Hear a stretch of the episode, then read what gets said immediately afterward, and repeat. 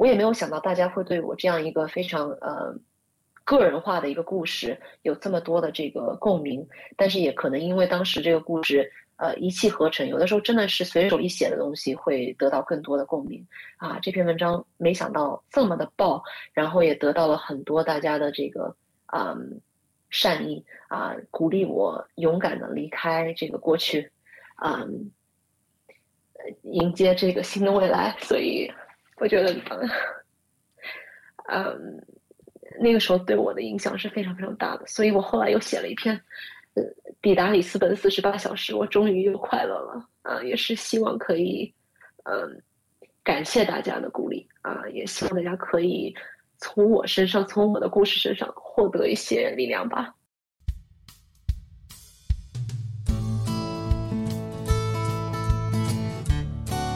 王倩的履历，你就知道她真的是别人家的孩子。全额奖学金去美国名校读本科，二十七岁进哈佛商学院，知名咨询公司供职。三十岁前和多金、帅气、有前途的美国男友准备谈婚论嫁。如果你看到三十岁前的她，你可能会觉得 she has it all。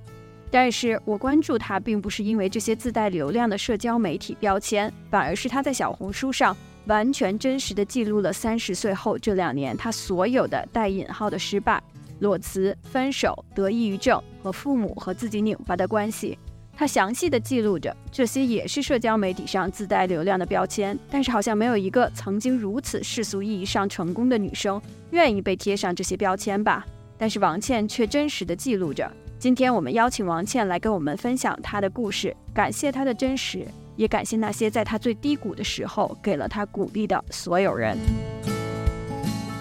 倩，今天特别感谢你能够来到 Little Way，给大家讲讲你的故事。那在我们开始之前，你能不能先给大家简单的介绍一下你自己呢？好，也感谢谢青给我这样的一个机会和平台认识大家。我叫张倩，大家可以叫我倩。啊，我是上海人，十八岁的时候，呃，去往美国读本科，啊，之后留在美国工作，走的是一个比较啊典型的这个 所谓精英的路线吧，名校毕业，然后第一份工作做的是战略咨询，之后又进入了比较大的一些科技公司，啊，然后又顺利的进入了 HBS 哈佛商学院读了两年的 MBA 项目，二零二零年的时候从 MBA 毕业，啊，进了一家消费品公司，也比。较大，在那家公司呢，我就开始嗯，做出了一些比较反常的决定吧，也就是在。去年的啊四月底五月初的时候，我突然做出了离职的选择，而且是裸辞。啊，三十一岁的时候呢，没有想到自己会跟裸辞啊躺平这样的一些人设挂上钩。但是没想到那条路一走就是走到了现在。啊，现在呢一年过后，一年多了已经。啊，我离开了工作，离开了生活了十四年的美国，现在啊身在葡萄牙里斯本。啊，希望能够在这里定居。啊，我的职业呢也从传统的这个 corporate jobs 啊，美国的这些职场环境，改变成了现在的啊 self employment 为自己打工。啊，可以说是创业，也可以说是自由职业业吧。嗯，待会儿有机会可以给大家介绍一下我现在在做些什么。那嗯，在这样的一个这个巨大的改变当中呢，我也开始做写作这件事情啊。从去年八月份开始在小红书上写作啊，没想到。吸引了很多人的这个呃关注，也有很多共鸣，有很多讨论啊，对我来说是非常的受益匪浅啊，也是通过小红书啊认识了很多很多有相相相似的这个经历的姐妹们啊，也认识了谢青，所以这次也是托小红书的这个平台的福吧，来到了这里。哎，特别感谢啊，我觉得你的经历特别有意思。我先从第一个问题开始问起。我在问这个问题之前，我觉得我要穿插一个，因为前一阵你其实是在摩洛哥，然后正好是摩洛哥地震的时候，就可以算是百年不遇的一次在摩洛哥地震了。就是在小红书上面，甚至在一些媒体上面都讲了这段故事。我想请问你一下啊，就是这一段经历。这个是一个很 fresh 的一个 experience，对你的一些呃说大一点三观有没有什么样的改变影响，或者说说小一点，对会不会对一些小的事情有一些新的认知呢？啊，谢谢你提到这件事情啊！其实我们现在是九月二十一号，那件那个百年不遇的摩洛哥大地震是，也就是不到两周的事情，非常的这个震撼我们所有人。啊，那天是我抵达摩洛哥的第一天，兴冲冲的过去想要学习冲浪，啊，结果没想到刚躺下床，第一个晚上就被这个近七级的大地震啊摇醒。啊，然后大家一起赤着脚逃出了这个比较简陋的冲浪的青旅啊，来到外面的沙石的地上，就这样在外面等待了两个小时啊，才慢慢的这个壮起胆儿回到了房间里去休息，也非常的幸运。我每次发生这样的一些嗯比较这个 rare 比较少见的事情啊，但但都非常的幸运，都是嗯。安然无恙，应该说啊。之后呢，我们甚至继续原来的行程冲浪，但是心态上有一个比较大的变化，就是经历了这样一个嗯，可以说是震撼吧，literally 是很震撼的一件一件事情之后，我在冲浪的时候，我都会觉得啊，我要嗯。感感受一下这个冲浪的这个过程的美好，而不是在乎这个是否这一次站起来了，或者是是不是这一次抓到了浪啊？我觉得其实影响还是挺大的。包括呃之后我在摩洛哥继续待了六天啊，我觉得每一天都对于摩洛哥是一种不同的心情。在发生地震之前那个那就刚抵达的那一天呀，我在吃午饭的时候就在跟朋友抱怨啊，苍蝇多呀，蚊子多啊什么的，或者吃的不好吃，水有味道。啊，整个国家很臭，因为垃圾遍地啊！但是地震之后，我所看到的、所啊感知到的，就是完全不同的一种状态。有意思啊！回到你刚才的自我介绍啊，你讲了一下，就是你在小红书上开始写作，我也是在小红书上面找到了你，认识了你，然后也开始去看你的故事。啊，其实这个说起来很有意思，是我一个朋友啊，他跟我讲，他说：“哎，你知道吗？在小红书上面有一个女孩儿，他的名字特别有意思。他说都是刘亦婷、曾子墨耽误了我，因为我觉得可能我们这个年代长大起来的孩子都知道刘亦婷和曾子墨是谁，就是都是别人家的孩子，特别的优秀，然后都有。”一个人设就都是世界顶级这个大学的天之骄子，你能不能先给大家讲一讲为什么起了这么个名字，就很有意思。其实呢，我刚刚有讲到，去年四月底五月初的时候，我离开了工作，当然对我来说，这个生活也是。翻天覆地的变化啊，在接下去的几个月当中呢，我也一直在调整休息。七月份的时候啊，我去了墨西哥西面的一个这个比较沙沙漠的这个一个环境，但是也是在海边啊，是叫巴哈那个地方啊。我在那边待了三周，去学习这个瑜伽的教培啊，说是瑜伽教培，实际上大部分去瑜伽教培的人都是在。寻找自我呀，或者说正在迷失的过程当中，所以呢，我那个三周里面呢，呃，与这个同行的这些啊，世界各地来的啊，寻找自我的迷失的孩子们 一起交流的过程当中，我说到了自己的故事，但是在说起自己的故事的时候，我突然啊，脑海中出现了这两个名字，就是刘亦婷和曾子墨，在那一天之前，我都没有。啊，对这两个人的名字有多想过啊？在那一天，我突然发现，哎，我去了刘亦婷的母校，我也去了曾子墨的母校。我自己以为没有被这两个人啊所所引导，呃，所过分引导，但是没想到啊，这么多年以后，我竟然成为了两个人的校友。所以那一个啊 realization 也让我觉得非常的震撼。就我我发现，在不知不觉中，我被这样子的这个主流价值观，我他们这两个人所代表的这个时代的价值观影响非常的深刻啊。加上呢，我觉得都是刘亦婷、曾子墨耽误了我啊，是一个很有戏剧性的一个表述啊。像像你刚才说的，就是我们这一代的人，大家一看就能领悟，所以我觉得这也是一种就大家能够会心一笑的一种一种呃。呃，表述方式吧，所以这个账号我还挺啊自豪的。嗯，所以呢，你开始在小红书上面讲自己的故事啊，我其实有一些内容我看了之后，我还是觉得就是非常的真实，因为其实，在小红书上面去分享的很多的人，大家呃，不仅仅是小红书啦，可能在一些社媒上面、社交媒体上，大家去分享的时候，大家会去 highlight 一些好的那一面，然后有很多可能不太想让别人知道的那一面呢，就不会去在小红书上面分享。但我觉得你是一个，呃，在看你的小红书上面你写的自己的故事的时候，我觉得你特别的真实，就是你会把自己经历了失恋。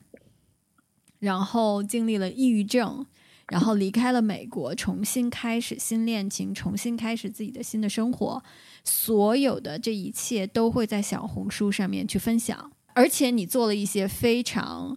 有悖于主流价值观的一些选择，比如说你刚才讲裸辞啊，工作那么好啊，父母把你送到美国去念书也不容易，然后突然你就裸辞了，然后自己开始去啊写作，然后做一些。啊，可能你觉得在精神层面上更 fulfill 你的一些事情，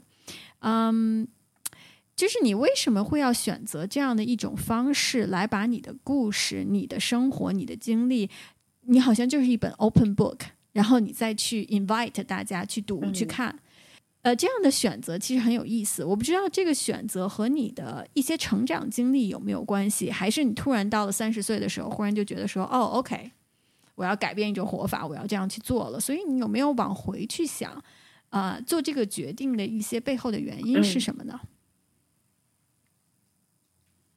嗯，呃，其实一个最简单、最表层的一个原因吧，就是我之前没有在小红书上。呃，有就是太多时间的关注，所以说我也不知道小红书的文化是怎样的。如果知道了，可能我也不会呃有这样的一个 open book 的这样的风格。但是呢，在现实生活当中啊，我周围的朋友，我也很在意这个真诚这件事情。所以我觉得，如果是不真诚的，或者说，嗯，没有太多分享的，呃，给不给我带来很多价值的朋友啊，我可能就不会留在自己的圈子当中。所以我非常习惯于在这种大家。嗯，就是真诚分享的呃环境下啊，那来到小红书以后呢，也因为没有过多的去呃 consume 小红书的这个呃 typical 的这个内容哈，所以我觉得对我来说啊，变成一本 open book 其实并不难，这就是我的性格。嗯，然后我觉得一开始写小红书的初衷有二，一个是嗯，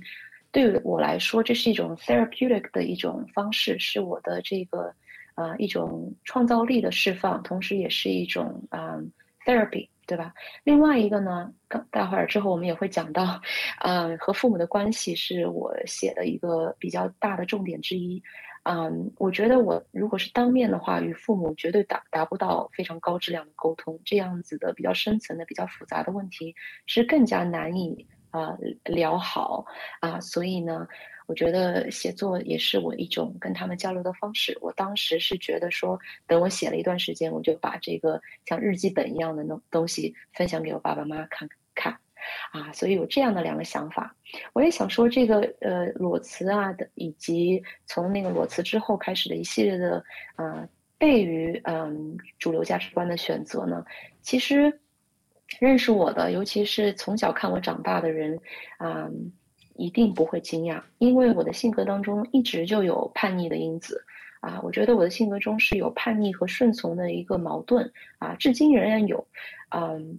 然后呢，我的成长经历啊和父母呀，啊，还有我自己的天性，这些都是塑造了我的性格的这些因素，啊，然后呢，我从小有话直说，有啥说啥，啊，我觉得呃小时候尤其不理解那些。很扭捏的人，对吧？我以前甚至很鄙夷这样子的小家子性格，啊，觉得，呃，，You know who cares 啊，有话就说没，啊，但是现在发现每个人不同啊，不能以我的这个尺子去衡量别人。我觉得每个人有每个人的道理，也没有个呃，每个人有每个人的道理，也有每个人不同的负担吧。那我的直言直语和这个 open book 般的分享呢，也在。不经意间能够影响到别人，也得到很多别人的共鸣和共情以及分享，啊，对我来说这是一个有非常多正向反馈的一件事情。你能想象我因为这样的分享，在小红书上得到的一些啊评论呢，包括私信啊，感谢我或者说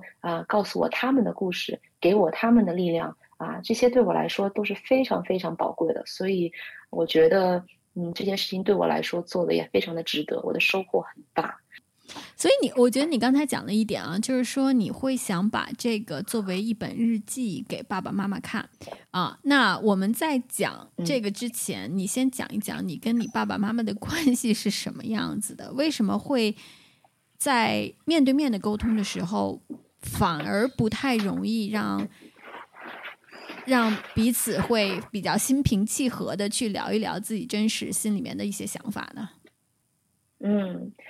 嗯，我是上海出生长大的独生女，然后呢，从小性格很独立，爸妈工作也很忙。我从十二岁开始就住宿啊，每周回家一次，啊，加上这个天生独立的性格啊，然后十八岁又出国离开父母身边，啊，一直就飞得很远吧，可以说。所以我觉得我与父母的关系相对来说是比较有距离感的，啊，一。就是报喜不报忧，这是一定的。其次啊，我与他们虽然短信经常联系，但是电话沟通是非常少的。我记得我刚去美国大学的这个第一个学期啊，我整整六个月都没有跟他们打过视频电话，没有打过电话。啊，我觉得还是挺正常的。但是后来啊发现，首先。父母和孩子的关系没有什么正常可言，每个人都不一样。但是呢，呃，好像六个月不打电话，确实也是比较比较少见的。所以，嗯，这样的关系到现在还是，嗯，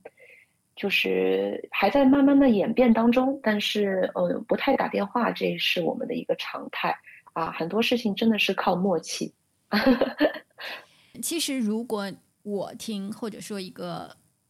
不是特别了解你的 family dynamic 的人去听你讲你跟你父母的关系这一段的时候，我觉得可能会用一个词来去形容，就是比较的生疏。我会发现，因为你在中国的文化，然后在中国长大，然后又在美国啊度过了可能是别呃 transformative 的一段日子，就是你上大学。我觉得这个是可能会改变很多人的一些价值观，或者说。啊，人生观、世界观、三观的这样的一段经历，呃，你其实可能会看到说，在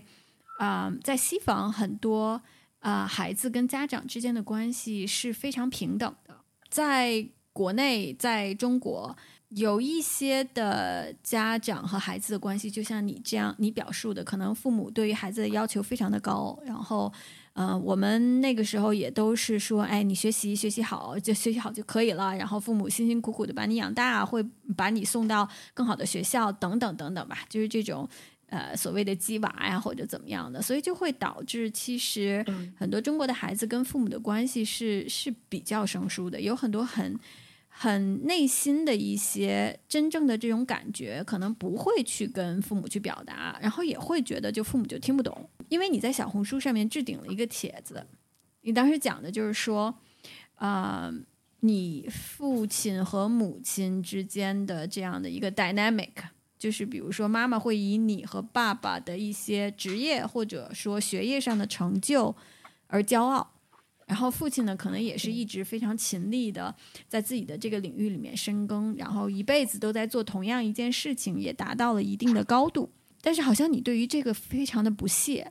我不知道这个是源自于哪里。然后你现在刚才讲有一些改观，你觉得这个整个的过程，就是改观的这个过程，有没有一些什么样子让你觉得顿悟的一些点？嗯，首先我想说，我一直以来啊都有猜测我爸妈是否看到了我的账号，看到了我的内容啊，但是没有跟我说透啊，这可能是我们之间的一个默契啊。最近终于证实，他们确实呃。看到我的账号已经有一段时间了，所以啊，也起到了这个通过小红书跟父母间接交流的这个目的。而且我有好多朋友啊，其实同龄人相似的成长经历，他也告诉我，他们也告诉我说，他会他们会把这个我的内容推给自己的父母看啊，尤其是妈妈女儿推给妈妈看啊，就好像觉得是我在代为沟通啊，所以我觉得这个生疏感啊，尤其是在比较深度的这些。呃，话题上、情感上的交流，嗯，很多中国家庭确实是有的。你想，我们很少说我爱你，对吗？啊，很多家庭可能呃，一辈子都不会对比对方说“我爱你”这三个字，啊，我觉得这个生疏感是有，但是呢，嗯，我也觉得中国式的这个亲子关系也有很好的地方，因为你刚刚有说到跟西方的这样一个，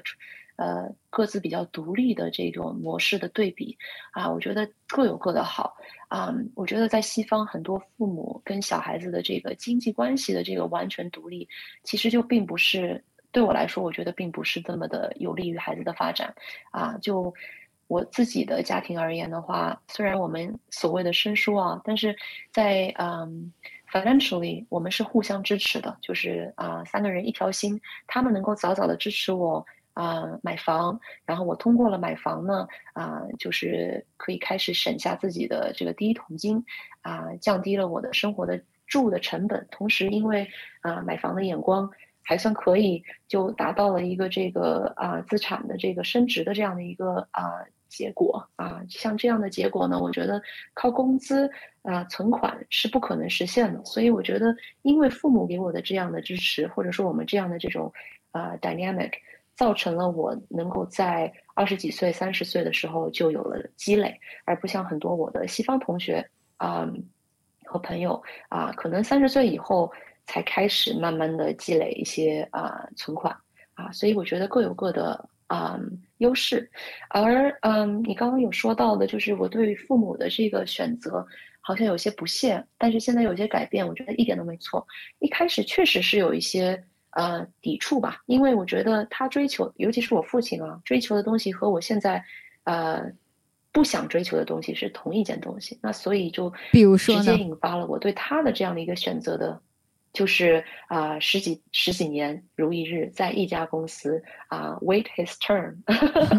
最后做到了这个公司的老大，对吧？那对我来说，我到现在为止都没有过超过两年的工作啊。我觉得不喜欢我就走，没有成长空间我就走啊。我想要去呃学习更快的地方啊，我想要去寻找更好的机会啊。然后再后来 也就。嗯，演变成了我发现工作并不是解药，而我要的是嗯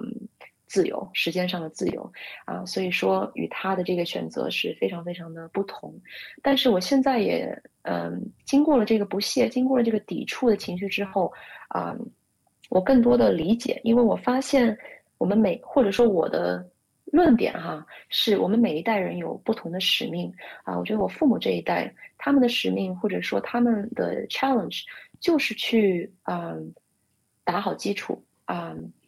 嗯，就是可以说是 provide 对吧？他们需要啊打好基础，有自己好的房子啊。生活条件啊，吃得好，穿得好啊，能够开始有就是闲钱可以去旅行，可以去有所经历啊。但是对我们这一代而言，我觉得有父母打造的这样的条件以后，我们的呃所谓的使命，可能就是去探索更多所谓有的没的的东西，对吧？每一代如果是一样的话，就没有进步了。所以其实我觉得我父亲的选择没有错，啊，我的选择也没有错。所以而且两者之间是不矛盾的。刚才又说到了，就是就是父母其实把你送到了美国，然后你也上了非常好的学校，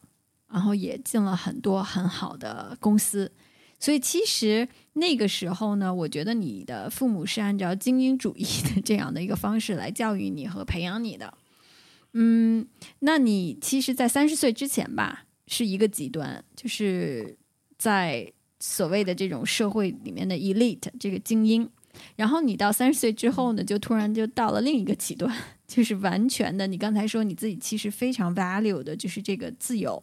自我价值的这个实现，而并不是呃大公司的或者是这个这个名字的加持，以及在嗯 financial 上面的这个这个突飞猛进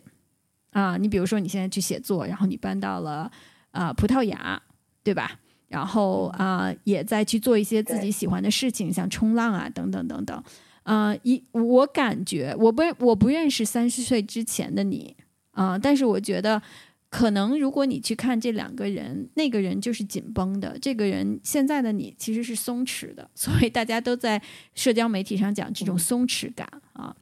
嗯，你在做这个选择的时候，心里面有没有害怕，或者说认识你的人，你身边的朋友有没有质疑？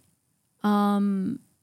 或者有没有人去提到过说，哎，倩，我觉得你其实因为过去太紧绷了，然后现在是刻意追求这种很松弛的感觉，有这样子的一些评论吗？我觉得你的总结非常非常的准确，从一个极端到另一个极端。这里我想补充一句，就是其实我的这个鸡娃的这个路程。真的是自己选的。我从小是那种爸妈不管我学习，但是我自己就偏偏要做完了作业才能去玩，才能放心去玩的这样的小孩子。不是说自觉吧，我就觉得我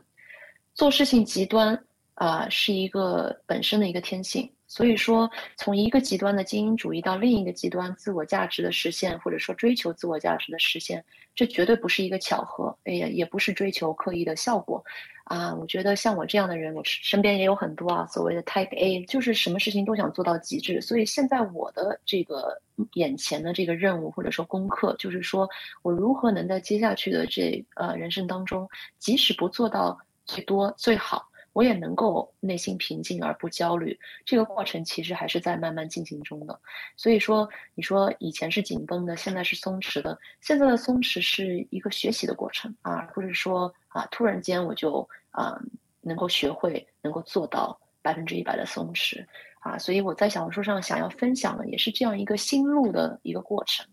啊。质疑的声音呢，嗯。我觉得互联网上有啊，朋友当中其实不多，啊，我觉得因为刚才也说到，我的朋友和我都是彼此非常非常坦诚的，啊，更多的是啊，有点被我被我影响到啊，也裸辞或者说被公司因为经济不好而裁员，裁员之后发现哎，我不想找工作了，其实根本不需要工作，这样的例子真的呃，怎么都要超过五个吧。而且是非常好的朋友当中，啊，我觉得我对主流价值观和精英主义的这个放弃啊，是真实的，也是真诚的。所以这些网络上的质疑，其实啊，我也不会太在意，因为啊，they don't get me。所以我觉得其实啊，质疑的声音对我来说真的影响不大。嗯，你能不能跟你在二十五岁的时候的你说一句话？你会跟他说什么？嗯。二十五岁的时候，我人在波士顿，正是在第二份工作上，啊，当时因为美国的这个身份啊，工作签证的身份的限制，啊，非常的不开心，因为不喜欢那份工作，不喜欢那个团队，啊，感情也不顺利，啊，常常 date 的是那种呃自恋型人格 MPD 的患者，所以我想对自己二十五岁的时候的自己呢说，啊，三件事情，一个是要爱自己。一个是尽量不要焦虑，还有一个是关注自己。眼前的男人没有一个是对的。我们一会儿会讲到，会讲到你的这个在小红书上直播自己分手过程的这这一段。那那我们在进入到那一段之前呢，其实我特别想跟你聊的一个话题是有关于抑郁症的。啊，这个又说回到了，就是其实你是一本 open book，你把你自己的生活就非常直接的展现在了社交媒体上面。啊，我个人会觉得这个特别的棒，是因为其实很多人都有难言之隐，不管这个难言之隐是因为自己的一些思维框架的一些限制，或者说自己的这个怕别人去。呃，去评论呐，然后呃，不太敢说呀，不知道别人会怎么想啊，等等等等的这样的一些限制。但是我觉得有一些话题实际上是要去把它带到更多的人的这个日常的 conversation 里面的，比如说抑郁症就是一个。啊，那其实很直接的讲，就是我其实，在疫情期间的时候，情绪的波动非常大。然后那个时候，我有一个好朋友，他给我推荐了你的小红书。那他也是像你一样啊，别人家的孩子，然后学习啊、功课啊、工作啊都特别的好，然后突然就经历了离婚，然后也经历了自己工作上面特别大的一个动荡。所以就是他经过了很多年，嗯，走出来就是人生的一个低谷吧。然后他那个之前呢，他也是过了一个 checklist 的这样的一个人生。就是好多事情是因为父母要我要去做的，主流价值观说这是好的，我就去做了。但是现在呢，他就会比较 focus 在自己内心想要什么。嗯，但是我们两个人其实，在自己人生低谷很 suffer 的时候呢，都是因为主动的去跟身边的朋友，然后呃去讲了自己的这个情感上面的波动，然后也去主动的去求助了这个呃外界的一些比较 professional 的帮助，然后才可以非常成功的就走出了那一段吧。所以我觉得，其实公开的去讨论抑郁症是一件非常非常非常重要的事情。就是大家不要因为说不好意思，没就是怕丢面子或者别人评论，就不去谈论自己的这个感情上面的，就是这种情感上面的一些一些一些折磨自己的事情吧，就是这个抑郁症的这个事情。所以我其实特别想要去了解你的这一段，以及你是怎么走出来的。你觉得有一些什么样子的 tips 是可以帮助？呃，可能现在正在 suffer depression 的这样的一些啊一些听众，或者说你小红书上面的一些粉丝的，嗯，所以你你能不能讲一讲你是什么时候发现自己得了抑郁症的？然后可以描述一下那一段时间的你的一些经历吗？嗯，也感谢你的分享啊。首先，我想提一提，就是分享抑郁症这样的这个话题，我跟你想的非常的相似。就是我觉得，啊，这个问题非常非常的普遍，啊，影响非常多的人。但是我们社会上没有足够多的资源去分享，没有把这件事情 destigmatize。啊，这个发生正在慢慢的进行吧。但是我希望我也能够出一份力，毕竟。接受了所谓的精英教育，也啊，在非常先进的文化当中熏陶啊，养成了这个非常呃独立的这个思辨能力。再加上我的这个个性，就是确实不太在乎别人怎么想，所以我觉得我是在一个就是 I'm well positioned to share these things。所以我觉得这也是我的一种啊责任感或者说 leadership 啊，所以在这一方面我能够希望能够给大家带来一些价值。啊，通过自己的分享，那我自己的这个呃抑郁症的这个发生呢，是在今年的年初一月底的时候啊，因为各种原因，我三天晚上连续的这个失眠，好像三天就睡了八个小时，而且几乎吃不下任何东西，没有任何胃口。而吃和睡这两件事情，我平时是做的非常好的，所以当时我就知道 something is coming，就觉得一定一定会非常的。呃，很紧张，因为啊，我当时的这个，尽管每天只睡两个小时左右，我还是非常的亢奋，就是整个人精神是，嗯，非常的呃 tensed up，啊，所以呢，在这三天的连续失眠之后，啊，那有一天晚上就，呃，是周五的下午，啊，我知道 something is coming，我当时还打了一个电话给我的一个非常好的朋友，啊，我告诉他我说 I feel。呃，因为他是外国人，我当时就跟他说，I feel something is coming. I feel I'm having a panic attack，也就是这个惊恐发作啊。所以我一开始呢，其实是由惊恐发作啊作为一个 trigger 啊，其次再是就是经历了这个周末惊恐发作慢慢平息之后呢，我是进入了一个急性抑郁的状态啊。我不知道急性抑郁这个讲法是不是准确，我只是想把它与这个 clinical depression 就是长期的没有啊明显 trigger 的这样的一个抑郁症所区分开来啊。之前呢，我觉得李文 Coco 李文的这个抑郁症应该是属于 clinical depression 啊，但我的这个呢是有分手呀，然后要呃这个跨国搬家呀，然后同时其实我当时有一份这个过渡性的工作马上要开始，所以三件事情合在一起让我啊进入了 panic attack。惊恐发作，其次是急性抑郁，啊，加上冬天的波士顿的天气也确实是啊不帮忙，所以呢，啊各种原因，啊进入了这个抑郁期。我的具体的表现呢，就是惊恐发作，我刚才大概说过，就是啊你觉得惊慌，你觉得呃呃我是我的症状是大哭、喘不上气啊、紧张等等，然后之后进入的抑郁呢，时间会比较长一些啊，每天大概的。状状态呢是早上比较难以起床，我会觉得呃没有什么起床的原因啊动力，然后呃做不了很多事，我的这个 focus 啊就可能顶多一个小时左右吧啊之后就没有办法再做正事儿啊情绪也很容易失控，不是说失控不是说大哭大闹，而是说呃你没有办法控制自己去想些什么，去感知一些什么啊，所以就。很容易这个陷入这个呃悲伤的情绪，或者说就是 negative 的情绪。你不一定是觉得悲伤，你觉得就是快快乐不起来这样的感受啊。所以到了下午，我一般也就只能出去走走，靠这个走动啊，听音乐、听 podcast 播客等等来就是度过这个比较难的这个呃时间段。晚上呢，又是另外一个难关，就是入睡之前又是一个难关，啊，然后第二天再 repeat。那怎么应对呢？其实，因为我对心理健康这个话题一直是有非常多的关注和了解，而且啊，你也能想象我周围的人群其实有很多像你的朋友圈一样，啊，有很多这个心思敏感，然后啊。可能就是比较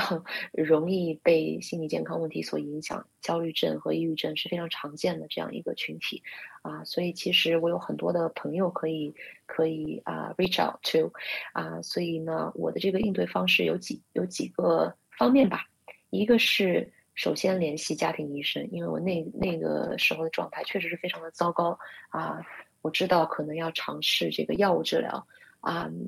其次呢，是在最需要别人相陪我的时候呢，我就打电话给朋友啊，有的是现场啊陪着我，有些是电话上陪着我啊，轮值班。所以那个就是最需要嗯别人陪伴的时期呢，我就不要怕麻烦别人，就啊世界各地的朋友啊，全各种时区啊，各种这个呃陪伴的方式，嗯。然后呢，啊，通过网上在小红书上的分享，这其实也是我的一种这个治愈的方式吧，或者说应对的方式啊。这个问题不是说治愈，而是管理啊。我觉得，啊，医生啊，朋友啊，小红书的这个沟通和交流啊，再加上平时的我的这个心理咨询是长期进行的，所以啊，这些呃 modules 都有帮助到我啊，这个应对我的这个抑郁期。我觉得这一点其实是特别重要的，就是你刚才有讲到私人医生啊，或者说呃，你可能会有一些非常专业的这样的一些 support。那我想，可能在我们听众里面，或者你的一些粉丝里面，大家可能现在没有这样子的呃一些 professional support 的时候，嗯，你一定要去建立起来你自己的一个我们讲 supporting system，就是你一个互助小组吧，就是呃跟自己的朋友去讲，然后把。在你实在自己没有办法去应对的时候呢，去找朋友，我觉得这个是非常让跟让让朋友陪你。我觉得这个时候你是很需要这个的。嗯，那其实你在小红书上面有一篇 post，就是分享了自己精神崩溃前一晚的经历。就是我觉得，如果你刚从只从你分享的照片里面看，绝对是想不到你是马上要精神崩溃的，就是你还在 party。然后你就你你就精神崩溃了。我觉得这个也是可能每个人的表象都是不太一样的啊。对于你来说，可能你的这个抑郁症的一个表象就是非常的 high，然后你就一下子就坠入谷底了。嗯，在能不能讲一讲那一晚的经历？然后你之后在你最可能是最谷底的时候吧？我觉得那一晚和那一晚之后是你最谷底的时候，你是怎么样去？呃，这个慢慢慢慢去恢复的。那对于一些可能现在正在经历啊这样子的一些困扰的女生听众们，你有没有一些什么话要跟他们讲？有没有一些什么样子的 tips 是可以分享的？嗯，啊，精神崩溃的前一晚的那个经历啊，其实是。啊，确实挺有意思，因为我刚有讲到我的这个崩溃，首先是以 panic attack 这个惊恐发作的形式，是周五的下午，而这个派对呢是周四的晚上，是我的非常好的朋友的这个公司的 holiday party 年终嘛，嗯，我当时因为三天没有怎么好好睡觉和吃饭，特别的瘦。穿着一条小黑裙，啊，这个腰是细的不得了，我真的觉得现在想想有点好笑，啊，而且涂了一个红唇。然后我刚刚有说到，虽然没有怎么睡觉，但是精神极端的亢奋，是一种非常奇怪的感觉。就是我当时知道 this is not right，但是那天的状态和拍出来的照片是，you know you you really can't see it，就是你从表象上你看到的可能是与内心这个状态完全是相反的，啊，然后喝了一些酒。啊，吃嗯，几乎没有吃东西，因为真的是没有胃口啊。与朋友之间，其实其实不是说那种玩的很嗨的派对，而是与这个好朋友啊沟通交流。其实那天晚上确实还是挺开心的，嗯，有很就是周围的朋友都非常的有意思。但是第二天呢，也因为之前三天的这个累积，包括喝酒也不是一个很好的这个这个 trigger，所以说，嗯，在几个小时之后，也是周五的下午发生了这个崩溃的这个。啊，状况。那我的这个 support system 呢？你刚才有说到这个专业的这个啊帮助，可能有些人没有办法 access。但是我想说啊，如果你也遇到了像我这样子的这种急性的症状啊，一定要寻求专业的帮助啊。朋友是呃 second line of defense 啊，一定要去寻找专业的帮助，而且不是心理咨询师哦。啊，心理咨询师只是日常的维他命啊，你在那个时候你需要的是药，需要的是 primary care 或者说 psychiatrist 啊，所以说呃，我相信大家其实现在我也看到越来越多的朋友，国内的朋友也会去看医生，会去开药啊，我对这一点我也非常的这个呃欣喜吧，应该说啊，我觉得我的 support system 首先一定是专业的医生、心理咨询师、朋友以及呃 optional 呃懂呃。家人一部分的家人，啊，有些家人他不会理解你，有些家人他对于心理健康问题没有啊认知，所以那些家人还是不要不要告知，不要这个呃接触会比较好啊。心理健康问题确实是懂的人懂，不懂的人的能够给你造成这个巨大的心理压力啊，所以嗯要慎重选择啊，把什么样的人邀请到你的这个 support system 当中来，嗯。那对于现在正在受焦虑或者说抑郁困扰的女生朋友，我想说啊，我和很多很多人都理解你啊，但是只要你有意自救，你的 support system is only one ask away，他们随时准备好了来支持你啊，只要你只要你 ask 啊，所以我希望大家可以嗯勇敢自救吧。下一个问题啊，就是我觉得女生的情绪问题呢，这个可能跟我们的生理周期是有关的。所以你平时有没有会非常的去关注啊，自己在比如生理周期前后会有一些情绪的波动？那有没有去有一些什么样子的方法去去管理自己的情绪呢？嗯，这个问题呢？呃，我可能不是最佳的回答的人选，因为我有这个多囊卵巢的问题，所以从呃十几岁青春期开始就一直在服用这个长效的避孕药啊，这个是叫长效避孕药吗？就是每天吃的那种避孕药啊，所以。用来调节这个经期，对，所以我觉得我的这个周期可能不是真的周期。那那个听众当中有做医生的或者更了解内分泌系统的，可能更有发言权哈。但是我对于这个周期啊，荷尔蒙的上下所造成的情绪起伏的呃这个感知是非常少的。但是呢，呃，我因为是一个非常敏感的人，所以其实对于情绪管理我还是挺有这个啊呃心得的吧。我觉得。管理的第一步就是认知，就是 awareness 啊。当我感觉到焦虑的时候，哎，我就对自己说，哎，我现在是焦虑，焦虑是这样的一种情绪。我现在是啊，感觉到了焦虑这个情绪，焦虑，焦虑，焦虑，嗯，或者说我现在很烦躁，烦躁是怎样一个情绪啊？我现在感觉的是烦躁，就这样子对自己这个 repeat 去 perceive 去呃那个感知，我觉得是情绪管理的第一步。你要把它。当做是一个 object 去看啊，这样的话就会呃，反而能够好像呃站在第三方的视角去看自己的这个一个即刻的这个感知，我觉得是管理情绪的一个非常好的办法。另外一个，我觉得可能很多时候我们会焦虑，是因为我们会去比较。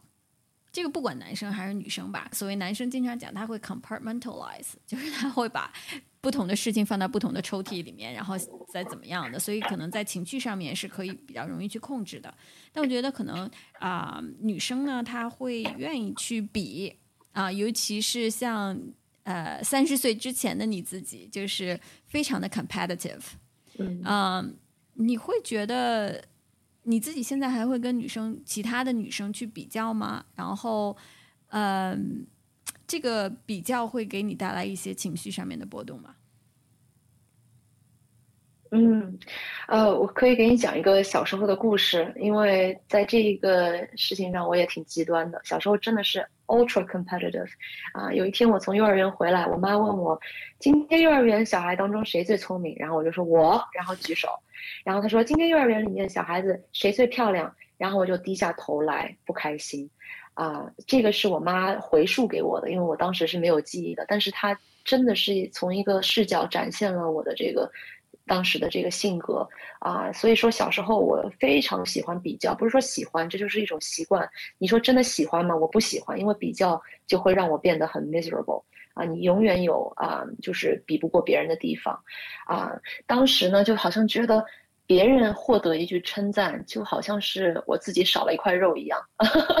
好像特别的难受。嗯，所以这样的心态呢，我慢慢其实发生了嗯很大的转变，而且其实也不是这两年才发生的转变，在这个可能在二十五六岁开始就慢慢有所转变，因为我发现，哎，比较会真的让我觉得。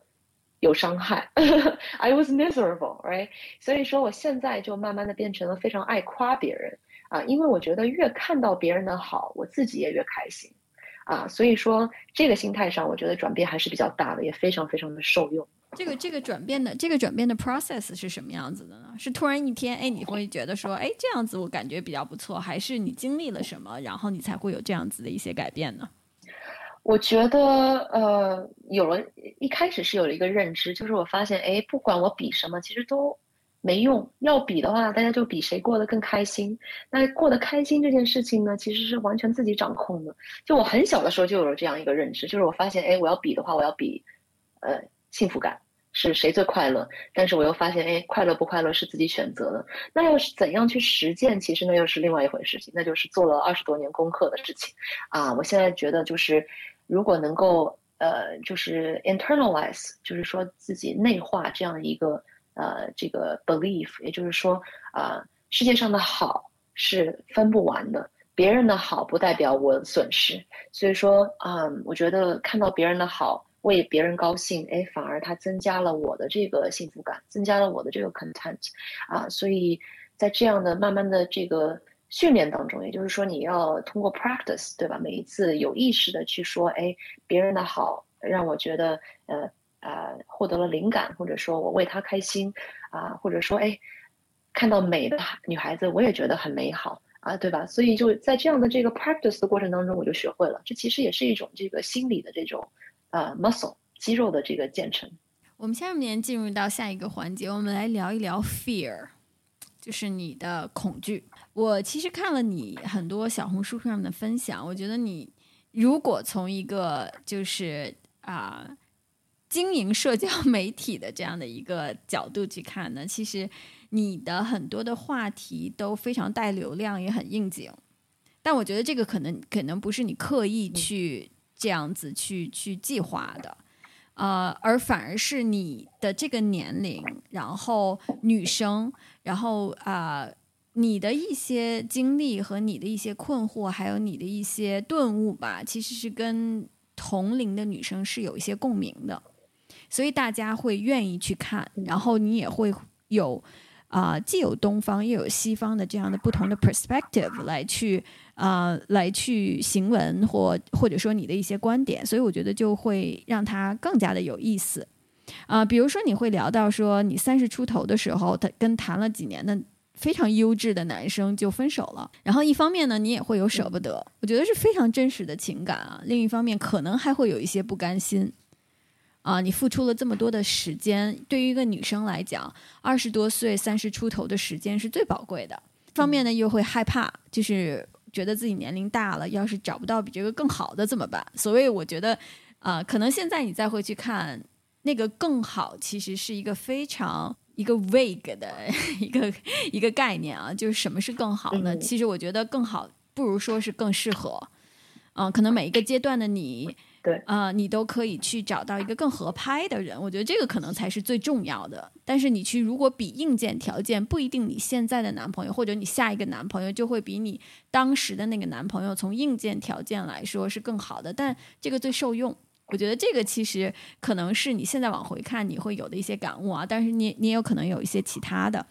呃，这个其实就挺大逆不道的啊，带引号的大逆不道，就是，呃，从中国人的传统来讲，三十多岁你要结婚了，然后三十五岁之前你要把孩子生了，对吧？就是任何事情都是有一个时间点的时间限制的。然后你三十出头的时候呢，又把很好的工作给辞了，然后其实也是有害怕的。我觉得你就特可爱的一点，就是你也会想说，哎，要是接不上了怎么办？可能你现在往回看，也不是这样子一个感悟了。然后。呃，我觉得现在很多女孩子也会讲说，哎，我其实不甘心做我现在做的，但是我又怕，那那下一个如果还不如这个怎么办？或者还没有下一个怎么办？就是又缺乏一点自信，然后又害怕，就是这个恐惧其实是指导了我们很多的 decision making。还有很多人现在是说要去冻卵啊，就是说，哎呀，这个其实是 formal 嘛，fear of missing out。其实我觉得啊，就是二十郎当岁，就是二十底三十初的时候。我们很多的人生的 decision 是因为我们对很多事情的恐惧，我们才去 make 的，而并不是我们主观的很知道自己想要什么。你是怎么样去看待啊？你过去所经历的这些恐惧，以及因为这些恐惧可能会有一些决策变形。要不然你先分享这个，然后我们再讲你现在还会不会因为相同的事情而有恐惧？嗯，我觉得你的总结很棒，因为呃，这个。绝大部分的这个年轻女孩子的这个决定啊，确实是由 fear driven 啊，由恐惧而驱使的啊。我觉得对我来说，二十多岁的时候呢，呃，呃，这就是我这个做决定的这个逻辑吧。嗯，因为二十多岁的时候，你要说真的了解自己想要什么，知道自己想要追求什么，是很少见的。我觉得我其实 I took my time，三十一岁、三十二岁的时候，终于开始。哎，不是说醒悟了，而是说就是到了这个时候了，瓜熟蒂落了嘛。但是二十几岁的时候，我现在回头也不会告诉自己说，哎，你应该做这个做那个啊，有自己的这样一个过程。所以其实我觉得二十岁的时候就把这个，呃，这个过程啊当做是做排除法呗，就是你可能不会找到自己想要的东西，但是你至少可以找到自己不要的东西，对吧？通过这个啊尝试，通过排除，你至少可以对自己的这个认知。啊，慢慢的深入，所以其实有恐惧做的这些选择呢，也不是说没有价值的，或者说在我们就是，呃，自我的这个概念深刻之前，其实用恐惧来作为这个呃底层的逻辑来做决定是很正常的一件事情，或者说，what else，right？所以其实我觉得，嗯，我觉得二十多岁可能确实这个 theme 就是恐惧。对于身份留在美国的这种恐惧，造成我找工作方面的这些选择啊。对于这个呃，是否偏离这个主流的这个大家认为女孩子应该几岁干什么的这样的一个 path 啊，我不想偏离，所以而做出呃一些决定的这个这个过程等等啊，包括冻卵，我是在二十六岁的时候就开始了解冻卵啊，然后在二十九岁的时候去呃。面诊医生，三十一岁的时候是呃操作的，所以说其实有这样一个过程啊，该做的事儿我都做了，所以呢，嗯，我觉得当时的这个恐惧是非常非常真实的啊，因为恐惧来自于 desire，来自于欲望，你有这个欲望想要啊留在美国，对我来说，你有这个欲望想要去 conform，想要去这个呃顺从这个社会对于女性的这个呃期望，多少岁？结婚呀，多少岁之前生孩子呀，等等。但是其实我在这个过程当中也意识到了，嗯，这个顺序啊，所谓的认识对的人、结婚、买房子、买车子、生小孩、养狗啊，我从二十四岁开始就发现，哎，这个顺序我是不可能啊。呃就是按按这个顺序走下来的。我二十四岁的时候买了自己的房子，然后呃迟迟没有找到合适的结婚的人啊。在我三十岁的时候，三十岁生日当天，我把自己的狗狗领回家啊。我发现哎，其实我没有办法去等啊，该发生的就啊让它自自然发生吧，对吧？这个顺序啊，it's not mine 啊，it's somebody else's。所以我觉得嗯，慢慢在这个。一边通过 fear 啊去呃驱使我做决定，一边也慢慢的从生活当中意识到，哦，也许啊，you know there's something else，啊，也和这样子的这个 out of order 这样的人生慢慢的和解吧，嗯，然后刚才你有讲到这个 fear of missing out，呃，我有一个 fun fact 就是 fear of missing out 这个 FOMO 这个词啊，据说是在 HBS 哈佛商学院啊被发明的，因为哈佛商学院是呃 FOMO 的这个呃珠峰吧，应该说 就是 FOMO 的顶点就是在 HBS 啊，HBS 的人真的是。呃，同一个小时里面可能有五六个活动你可以去参加，然后大家都会想要呃，you know be everywhere all at once 啊，每一个都要踩一脚，都就怕错过了，好像就损失了啊。这种心态其实是像我这种呃。所谓的这个精英人设，这种人非常容易就是 very susceptible to 呃 formal 这样子的心态，这也是很多焦虑的这个不安全感的来源啊。所以其实 formal 这件事情真的是，嗯，越早戒除越好啊。其实我觉得我来到 HBS，呃，二十七岁的时候入学，那个时候我其实已经开始建立了这个自我的这个比较比较强大的根基啊，已经种下了这个种子。所以其实对我来说，这个 fear of missing out 已经是。比较浅的了啊，我可以做到。哎，五个活动对我来说都没有吸引力啊。这个 consulting 我已经做过了，banking 我不感兴趣。这些啊有的没的什么 tech club，什么 investment club 啊，it's not really what I want。我能够告诉自己，哎啊，我时间是有限的，我不要去这些活动，我情愿跟我的好朋友聊天。所以其实这样的这个过程啊，在二十多岁的时候慢慢在发生，通过一些错误的决定，或者说通过一些啊。必须经历的这些错误，而慢慢的啊，就是与自己的这个自己的这个时间表和解。嗯，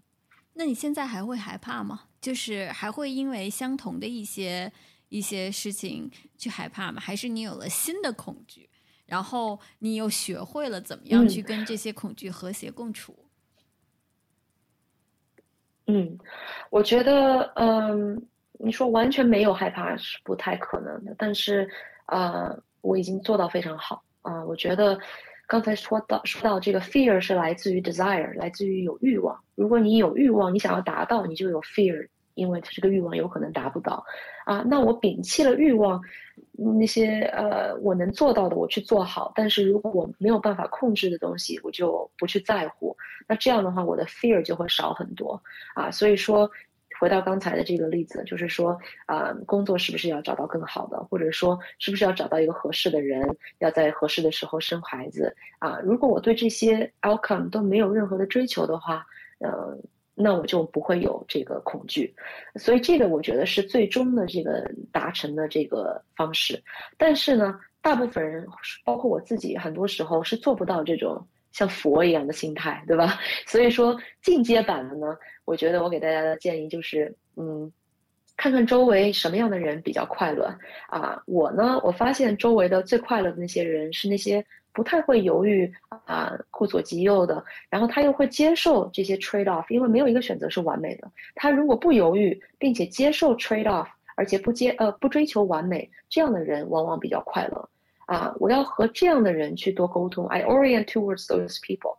所以我觉得像刚才说到了选择这个 support system 一样，你想要去追求什么样子的生活，或者追求什么样的价值观，你要呃 select the right people to be surrounded by。啊，去寻找这样就是跟你价值观啊，或者说 they're reflecting 你的价值观的这样的这个人啊，能够呃在一起。所以其实在这个裸辞之前的这几年，我已经有开始慢慢的。就与这些以前就是可能关系特别好，但是他们走上了这种 partner track 这样的路线啊，我与那样的朋友就比较疏远了。但是我反而比较亲近的呢，是那些不走寻常路的，而追求自我的，早早就把工作辞了，并且啊周游世界的啊想住哪儿住哪儿的这样的这些这些朋友关系越来越好。所以受到那样子的价值观影响，也让你会觉得，哎，其实嗯。不奇怪，他们也不是社会上的异类，这样的人其实挺多的啊！我不知道你知道吗？我现在的男友是艺术家啊，做现代艺术和电影，所以他的这个朋友圈当中，几乎没有谁是有过正经的工作的啊，阔人阔正经的工作啊，所以这个圈子呢，对我来说就非常非常的有用，因为我看到他们，我就觉得，哎，辞职是多大一点事儿啊，对吧？那些人一辈子都没有工作过一天，他们每天。不也生活的好好的，没有饿死啊！所以其实啊，把你周围的这个朋友和圈子啊 curate 一下啊，去寻找这个已经 reflect 你的这个追求，reflect 你的价值观的这样这样的人啊，向他们去靠拢啊，是对我来说是非常非常有用的。你刚才讲了，就是说这些 fear 是来自于 desire，然后当你有了这个 desire，但是你又得不到你想要的结果的时候，你就会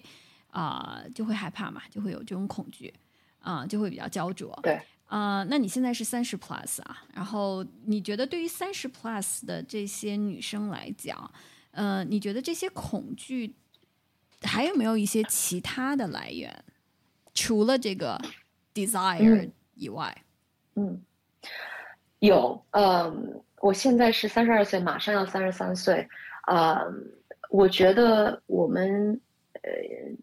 这一代女女性的这个恐惧的深层来源。最大的来源是 social conditioning。我认为在这一点上，我可能会比较的呃极端一些哈。我觉得社会文化对女性的这个有意的打压，那种 misogyny 这种 social conditioning，让我们感到我们是弱势的一方啊，让我们感到我们有这样子的需要，要去找到一个好像说要保护我们、完整我们的这样一个伴侣，然后我们一起生孩子，一起怎样怎样啊。我觉得这种这个呃呃。belief 是呃 artificially 呃加加之在我们身上的啊，生物界当中，这里可能会说的比较呃极端一些，生物界当中啊，都是女性的这个生育资源更宝贵，对吧？在什么蜜蜂当中啊，或者很多这个 mammal 当中，都是因为女性有这个生育的选择权，而男性去这个呃争斗，对吧？去去获得这个交配权啊。但是为什么在人类这个 species 当中，就反而好像女生是要呃被选择的，往往是处在这个被动的这个较弱的这个地位？为什么？我觉得其实就是社会文化造成的，是这个呃，it's a social construct，而不是这个自然界本身的这种这种状态。呃，说的通俗一点，我觉得我们的恐惧大部分来自于就是我们被 PUA 了，就我们被 PUA 了，去相信我们是自己。要被选择，好像多少岁之前要把自己嫁出去啊，这样的一个状态。而实际上，我认为我们应该把自己的这种嗯，you know，我们作为一个 partner，potential partner，我们是有极高的价值的，我们是一个 huge asset 啊，whoever。gets to marry us or whatever, they should feel really lucky. 所以我觉得这个其实第一个这个恐惧的来源是 social conditioning 啊。我希望大家如果能够认同我的话，啊，可以就是说，嗯，undo this kind of conditioning，把自己看成是一个非常非常宝贵的这个资源，千万不要啊恨嫁啊。然后我也很希望如果有家长可以听到这个呃 podcast 的话，因为我有听到很多。家长对于自己的女儿的这种啊，就是你赶紧嫁了，或者说不好的也嫁了，或者说不好的也不要离婚，这样啊，我觉得呃，you know，I'm rolling my eyes，you can't see it，but I'm rolling my eyes。我觉得这是对女性最大的一个这个呃呃 persecution。那第二个恐惧的来源，我觉得嗯是。呃，一定程度上，这个是 out of our control。我觉得这个是我们人类的这个文化上的进步啊，与生理的这个进化速度完全不匹配。啊，我们在过去的这个一百年当中，啊，女性独立女性这样一个形象啊，这个转变是非常非常的 dramatic，非常非常的呃那个快，对吧？但是呃，这个时间表和这个我们生理的进化速度完全是 incompatible。啊，我们在追求高等教育，甚至说呃嗯，you know。postgraduate 呃，这个这个教育，嗯，以及自我实现、寻找意义这些方面啊，这些追求是越来越多、越来越深刻啊。所以说，女性结婚的这个年龄也越来越晚嘛啊。美国有一个研究，就是说女性结婚的这个年龄啊，只跟一件事情有很直接的关系，那就是受教育的程度。啊，所以说我们在这个追求自我或者说充实自我、寻找自我这个过程越走越长了，那结婚的这个时间也就越来越晚了。那但是呢，这个跟进化论、跟我们这个生物钟确实是不匹配。呃，我们的生物钟在过去一百年当中没有任何的变化啊，所以说卵巢确实是在老化。所以其实如果大家有这个条件、有这个呃意愿想要去冻卵，我觉得也不失是一个好的选择，但是不要把它作为一个。呃，保险，因为它并不保险啊，这只是一个可能的这个选择，啊，所以我觉得呢，说回来就是这个文化上的进步和生理上的进化的这个速度不匹配，导致我们在这个寻找自我和啊找伴侣、生育这两件事情上就有点不契合，产生了这个矛盾。最后啊，我想问你有没有年龄的恐慌呢？没有哎，啊，比如说我刚才说我三十二岁，马上三十三岁啊，我说实话，从小到大对于这个年龄的问题，还是真的是没有一点点的。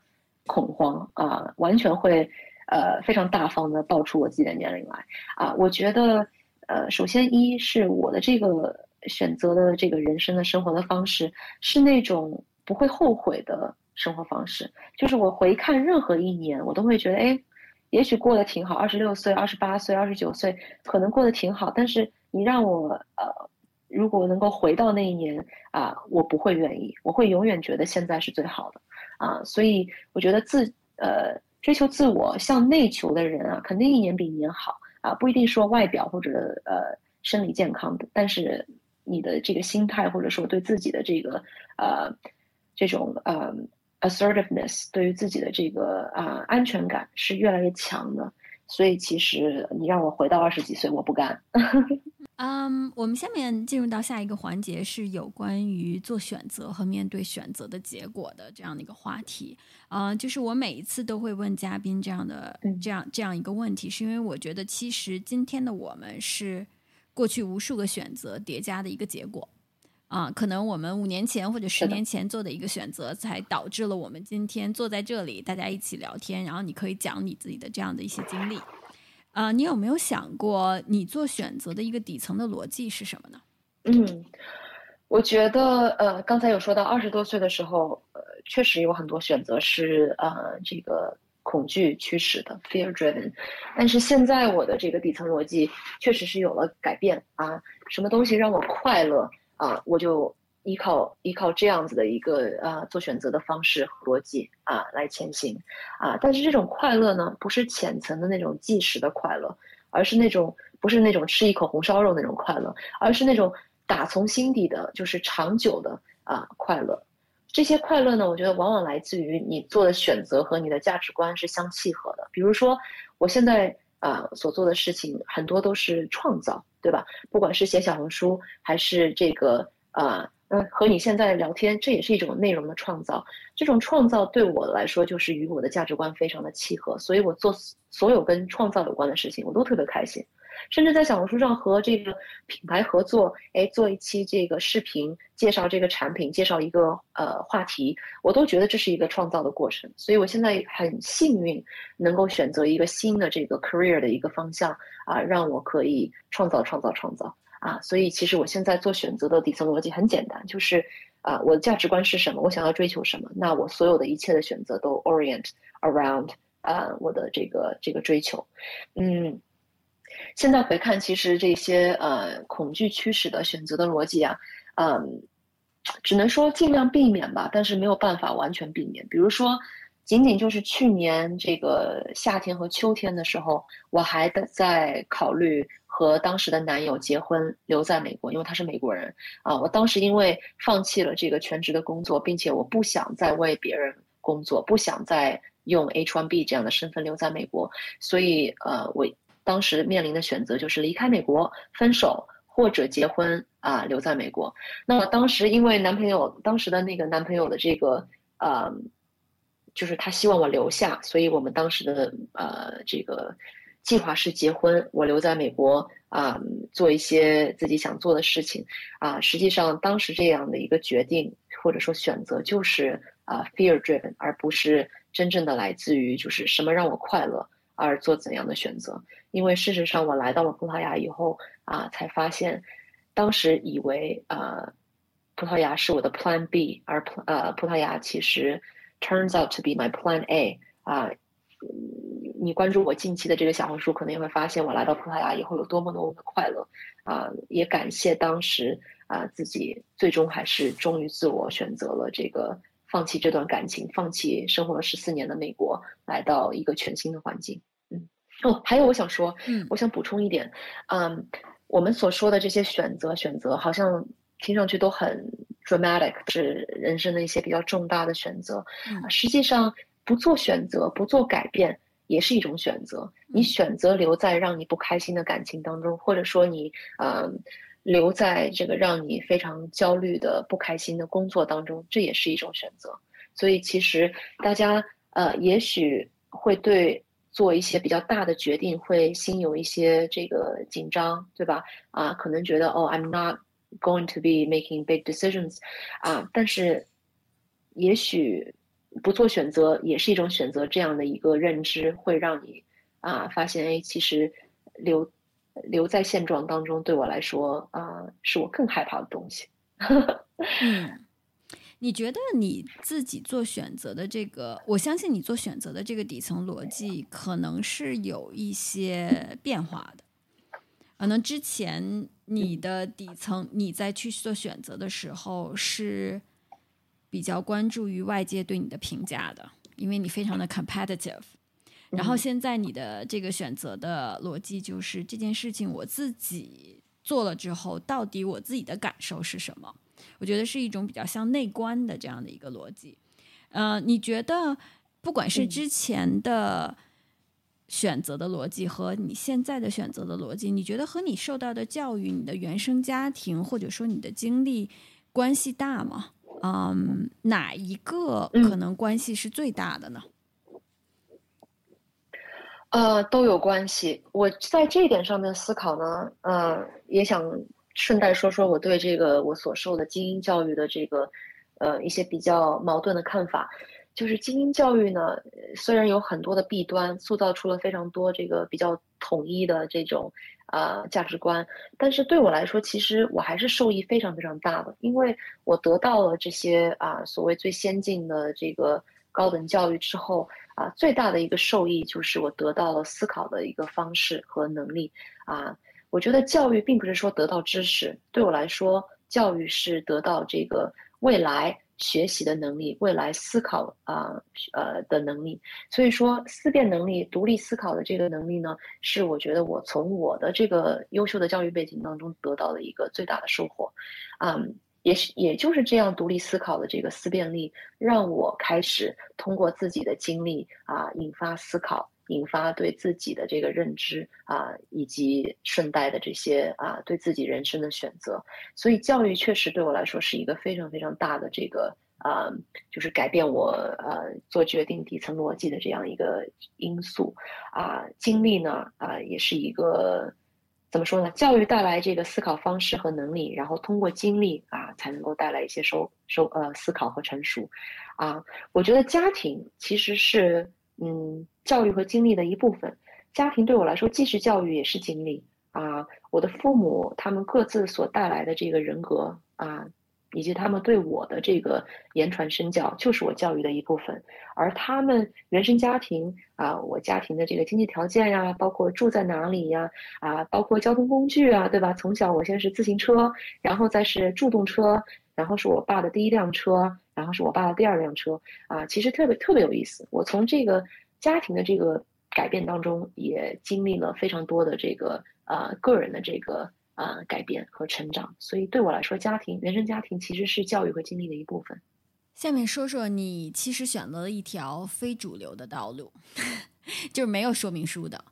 啊。我觉得可能父母有的时候他们希望，尤其是对于女孩子来讲，他们希望你选择一条呃主流道路呢，是因为。他们觉得这样子会比较容易啊，因为有说明书嘛，你就按照别人几千年了，大家都这么做，你就这样去做就好了啊。选择这条没有说明书的人生道路，你有害怕的时候吗？然后以及有没有有的时候会想说，哎，我要是按照父母那样说的去做，其实也不错。有没有这样子的一些感受呢？嗯，从来没有，呃，呃，开个玩笑吧。但是其实我刚才也有提到，我从小就有一些叛逆的因子在，而且加上和父母的关系相对来说是比较独立的，所以其实父母呃他们也不激我，因为我自己激自己就够了。啊，我觉得我父母对我的影响，呃，除了刚才所说的这个提供的这个教育和经历啊，言传身教等等，他们在我做决定这件事情上，确实是没有非常多的这个左右啊，因为我从小就非常的这个倔强啊，很有自己的想法，而他们时间长了也习惯了，就是觉得哎，我做的选择虽然与他们想要我做的选择不同，但是结果也挺好，或者说嗯嗯，一路走下来这个没什么大的问题，还呃就是他们也就习惯了这个不。不过不过多的去啊左右我的想法，嗯，当然他们会担心，这是一定的。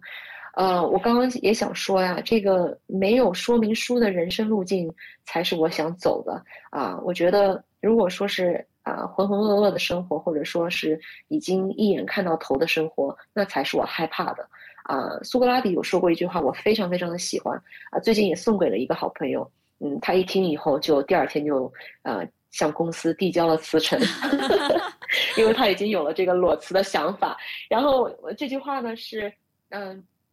，an unexamined life is not worth living，也就是说，浑浑噩噩的啊，不不经历自己审视的这个生活是不值得过的，啊，所以这一点对我来说，我觉得也非常受用，因为我其实也很。有的时候也会觉得说，哎呦，为什么这么的敏感？我要是神经大条一些，不去想这些有的没的，什么价值，什么意义，那不是人生很简单吗？对吗？因为我写这些题材的这个小红书笔记啊，总会有人跟我说，你就是想太多啊。我以前也会觉得，我为什么要想这么多？对我来说好像没有什么益处。那我现在。终于想通了，就是首先一，我就是这样的性格，我就是会想的比较多，比较敏感，但我要呃要接受自己这样的这个天性，啊，甚至可以把这个天性用到呃，当做是一个长处，对吧？所以我现在写作其实就是把这种敏感的天性，这个善于观察、善于体会的这样的天性，呃，用上了。那其次，我听到了苏格拉底说的，an unexamined life is not worth living，哎，我发现。找到知音了啊！这个原来我之前的这些所谓想太多，是被啊苏格拉底或者说这样子的呃这先人吧给 validate 了。所以听到这样子的能够那个证实我或者说就是 validate 我的这些啊疑问或者说困惑的这样一些啊故事或者说人智慧等等啊，对我来说是非常非常有帮助的。啊，所以也坚定了我，就是继续去 examine myself 啊，继续去多想一些啊，多思考一些这样的一个生活的方式。嗯嗯，你刚才其实有讲啊，就是说啊，你现在比较有意识的把自己的朋友圈或者说生活圈啊去。把它做一些减法或者说简化，让让自己身边的人呢更多是一些比较有意思的，然后可能是主流价值观之外的这样的一些人群啊啊，所以我觉得，嗯，我不知道在你现在的这种生活状态下面，是不是还是会有一些嗯所谓的这种现代女性的个人价值，就你刚才讲到的，可能自己内心真正追求的这样子的东西和。啊，就是这种体现，还有实现和一些，嗯，主流的价值价值观会有一些起冲突的时候。那如果是有这样子冲突的时候，你怎样去面对呢？嗯。我觉得可能这里要提到我最早的一篇大爆文啊，在小红书上，当时那个标题就起的比较的 sensational，就是生殖，就是呃 fertility 生殖 reproduction，嗯，和生殖 promotion 这两件事情啊，是现代社会对女性最大的 PUA，就是这样一个标题吸引了非常非常大的流量啊，然后好像点赞有超过一万啊，我发现这个题材啊，就是这样的一个这个嗯。想法这样一个这个 belief 啊，好像特别受到现代女性的这个啊认同啊。我觉得一个很大的原因就是大家被这些呃升职和升职的这些呃价值观给呃绑架了，绑架了很久，大家都活得很累。不管是啊家庭主妇，好像觉得自己的个人价值没有实现，有压力，对吧？说出去说我不是，我是呃那个全职妈妈，会有压力，或者说嗯。职场的女强人，呃，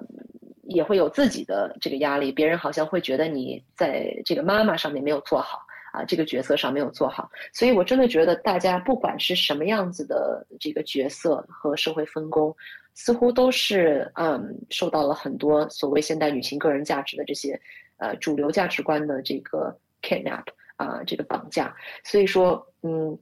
我首先想说，我个人觉得哈，我们每个人都没有为。其他任何人而活的责任啊！我不需要成为别人的独立女性榜样，我也不需要别人成为啊现代女性的代表啊！我希望呃，我非常非常希望每一个呃姐妹都能够选择自己想选的人生和价值啊，自由的去过你想要过的生活，不管是在家做全职妈妈，还是啊在职场上驰骋啊。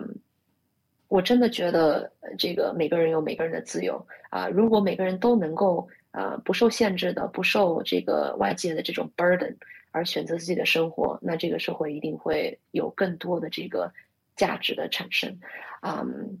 而我自己呢，因为真的是不太在乎主流价值观，所以不再会有冲突吧。啊，然后在在刚才嗯有说，就是我我可能已经达到了这个嗯。不会做自我冲突的这个状态，但是这个过程其实确实不不是那么的容易。那如果想要给这个听众呃一些建议，如果你在进阶的话，啊，怎么样去呃 reconcile 这个个人价值的个人的想选的这个呃选择和主流的这个啊价值观的冲突？嗯，你也许可以这样安慰自己，啊，主流价值观这件事情呢一直在改变。啊，之前 what's cool，之前比较酷的东西，之后一定不会再酷，right？啊，之后会酷的东西，你现在也不知道，所以说你还不如选择自己呢，对吧？啊，就像呃，我们有一个有意思的讲法，就是说，嗯，在选择工作、选择这个 industry 上面，啊，你想要去预测下一个这个经济泡沫在哪里，你只要去看 HBS 毕业生。啊，最向往的职业是什么？就知道了。因为大家往往是有一个滞后的这个啊，这个呃现象，对吧？当这个呃投行或者。私募或者风投已经火起来了，那所有的 HBS 的毕业生都趋之若鹜了。那这个时候，也就是告诉你，你想要加入也已经晚了。那我觉得，其实对于主流价值观来说也是一样的。你现在想要追求的，你只是跟上而已。啊，You're not the first one, you're not cool anymore。那还不如自己去寻找自己想要的东西，对吧？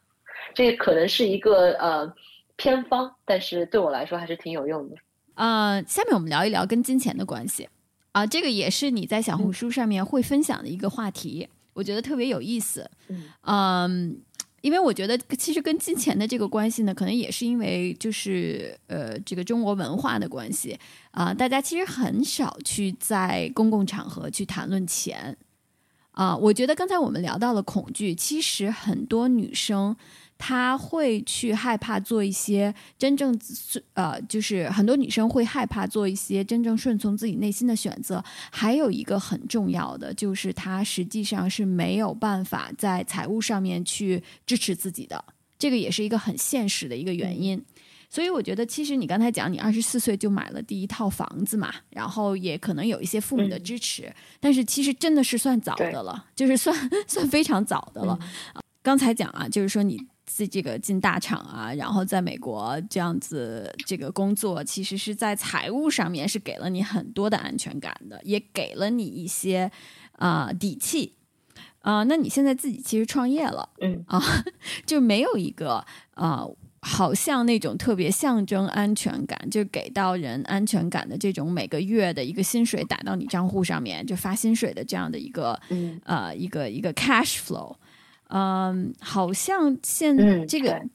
这样去看，这个财务的安全感没有了，但是你反而不焦虑了。你自己在小红书上面讲，我想了解一下，这个是因为什么呢？嗯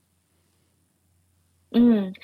呃，我想提一个这个呃，对我触动非常大的一个 conversation，是与我上外附中的这个。学长学姐应该说，他大我大概十届左右啊，人生轨迹与我有一定的相似之处。他在看了我的小红书之后呢，就主动私信我啊，然后跟我分享了他的这个历程。当他告诉我说，三十一岁他离开了工作，从此之后此生再也没有收到过一张 paycheck。我当时听到这句话的时候，我一个是非常感动，另外一个是鸡皮疙瘩全都起来了。到现在重复这句话的时候，我还是满身鸡皮疙瘩，因为我其实是很向往这样子的人生的。三十一岁之后就再也没见过 paycheck，嗯，这是我想要的人生。所以说，嗯，刚才也说到嘛，快乐的人是敢于做决定，但是又能够接受 trade off。啊，我一想。又要这个又要那个是不可能的，所以说放弃了这种呃 paycheck 给我的这个安全感，是我追求我想要的人生的必经之路。当我意识到这一点之后，放弃这个 paycheck 也变也变得不难了，甚至 it's something to celebrate。我当时觉得，哎，今天终于辞职了，此生再也不拿 paycheck 了。呃，我的很很多朋友都还啊觉得这是一个 huge milestone，这是一个里程碑，对我来说也是一样。嗯，所以说，这个嗯，金钱的这个安全感呢，其实真的是非常重要。但是它不一定需要来自于这个每个月的 paycheck 啊，它可以来自于其他的各个方面。还有一点我想说，其实嗯，我们每一个人都需要一个这个 desensitize 的一个过程啊。当你每个月都收到非常多的这个工资的时候，你要一下子。断粮确实是一个很大的冲击，这个冲击其实不一定会影响你真正财务上的这个呃吃饱穿暖是不可能的，但是它可能会影响你的心理。所以说，其实我也有这样一个 desensitize 的一个过程。首先，我从美国的工作换到了我刚有提到我过度的那个六个月啊，在里斯本有过一份工作，而里斯本的工作呢是我美国工作的工资的四分之一，所以其实我已经有了这样一个啊。Middle step, right，就是有一个这个呃逐渐脱敏的这样一个过程。啊，我不建议大家 cold turkey 这个呃 quit your job or or quit your lifestyle，啊，不赚工资或者说少赚少赚工资是需要一个习惯的一个过程。啊，大部分人啊是需要的，当然也有非常勇敢的，真的是非常洒脱，知道自己要什么的。啊，这样的朋友我也有。啊，所以。大部分像我这样子个性的呃朋友们呢，我还是建议你们可以有这样一个脱敏的这样一个过程啊，慢慢的走下来，然后你会发现，哎，其实，呃，脱离了这个工资的这个对于钱的这个安全感，你会发现，其实，呃，一部分只是习惯而已。当你习惯了不拿这个 paycheck 啊，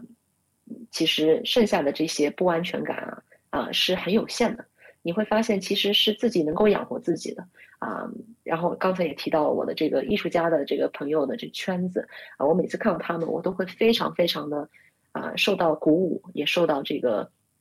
inspiration，因为他们这个。自每一个人他的这呃生活全都是通过自己的创造，通过 creativity 而支撑起来的。如果他们可以，我为什么不可以？对吧？所以其实啊，对于钱这个安全感的这个问题啊，确实是有一个过程啊，但是你要相信你是可以做到的，可以 desensitize。那你从小长到大到现在，你跟金钱的关系是怎么样的呢？个你跟金钱的关系一直是很和谐的吗？就是他不会给你很大的压力，或者说怎么样的？还是你是跟金钱有一段这个拉扯的关系，然后你现在才 at peace with it 呢？呃，有拉扯，非常大的拉扯。而且呢，我觉得我与金钱的拉扯，呃，可能是两种阶段吧。第一个阶段是为了生存，就是我从小其实。呃，家里并不是那么的富裕，或者说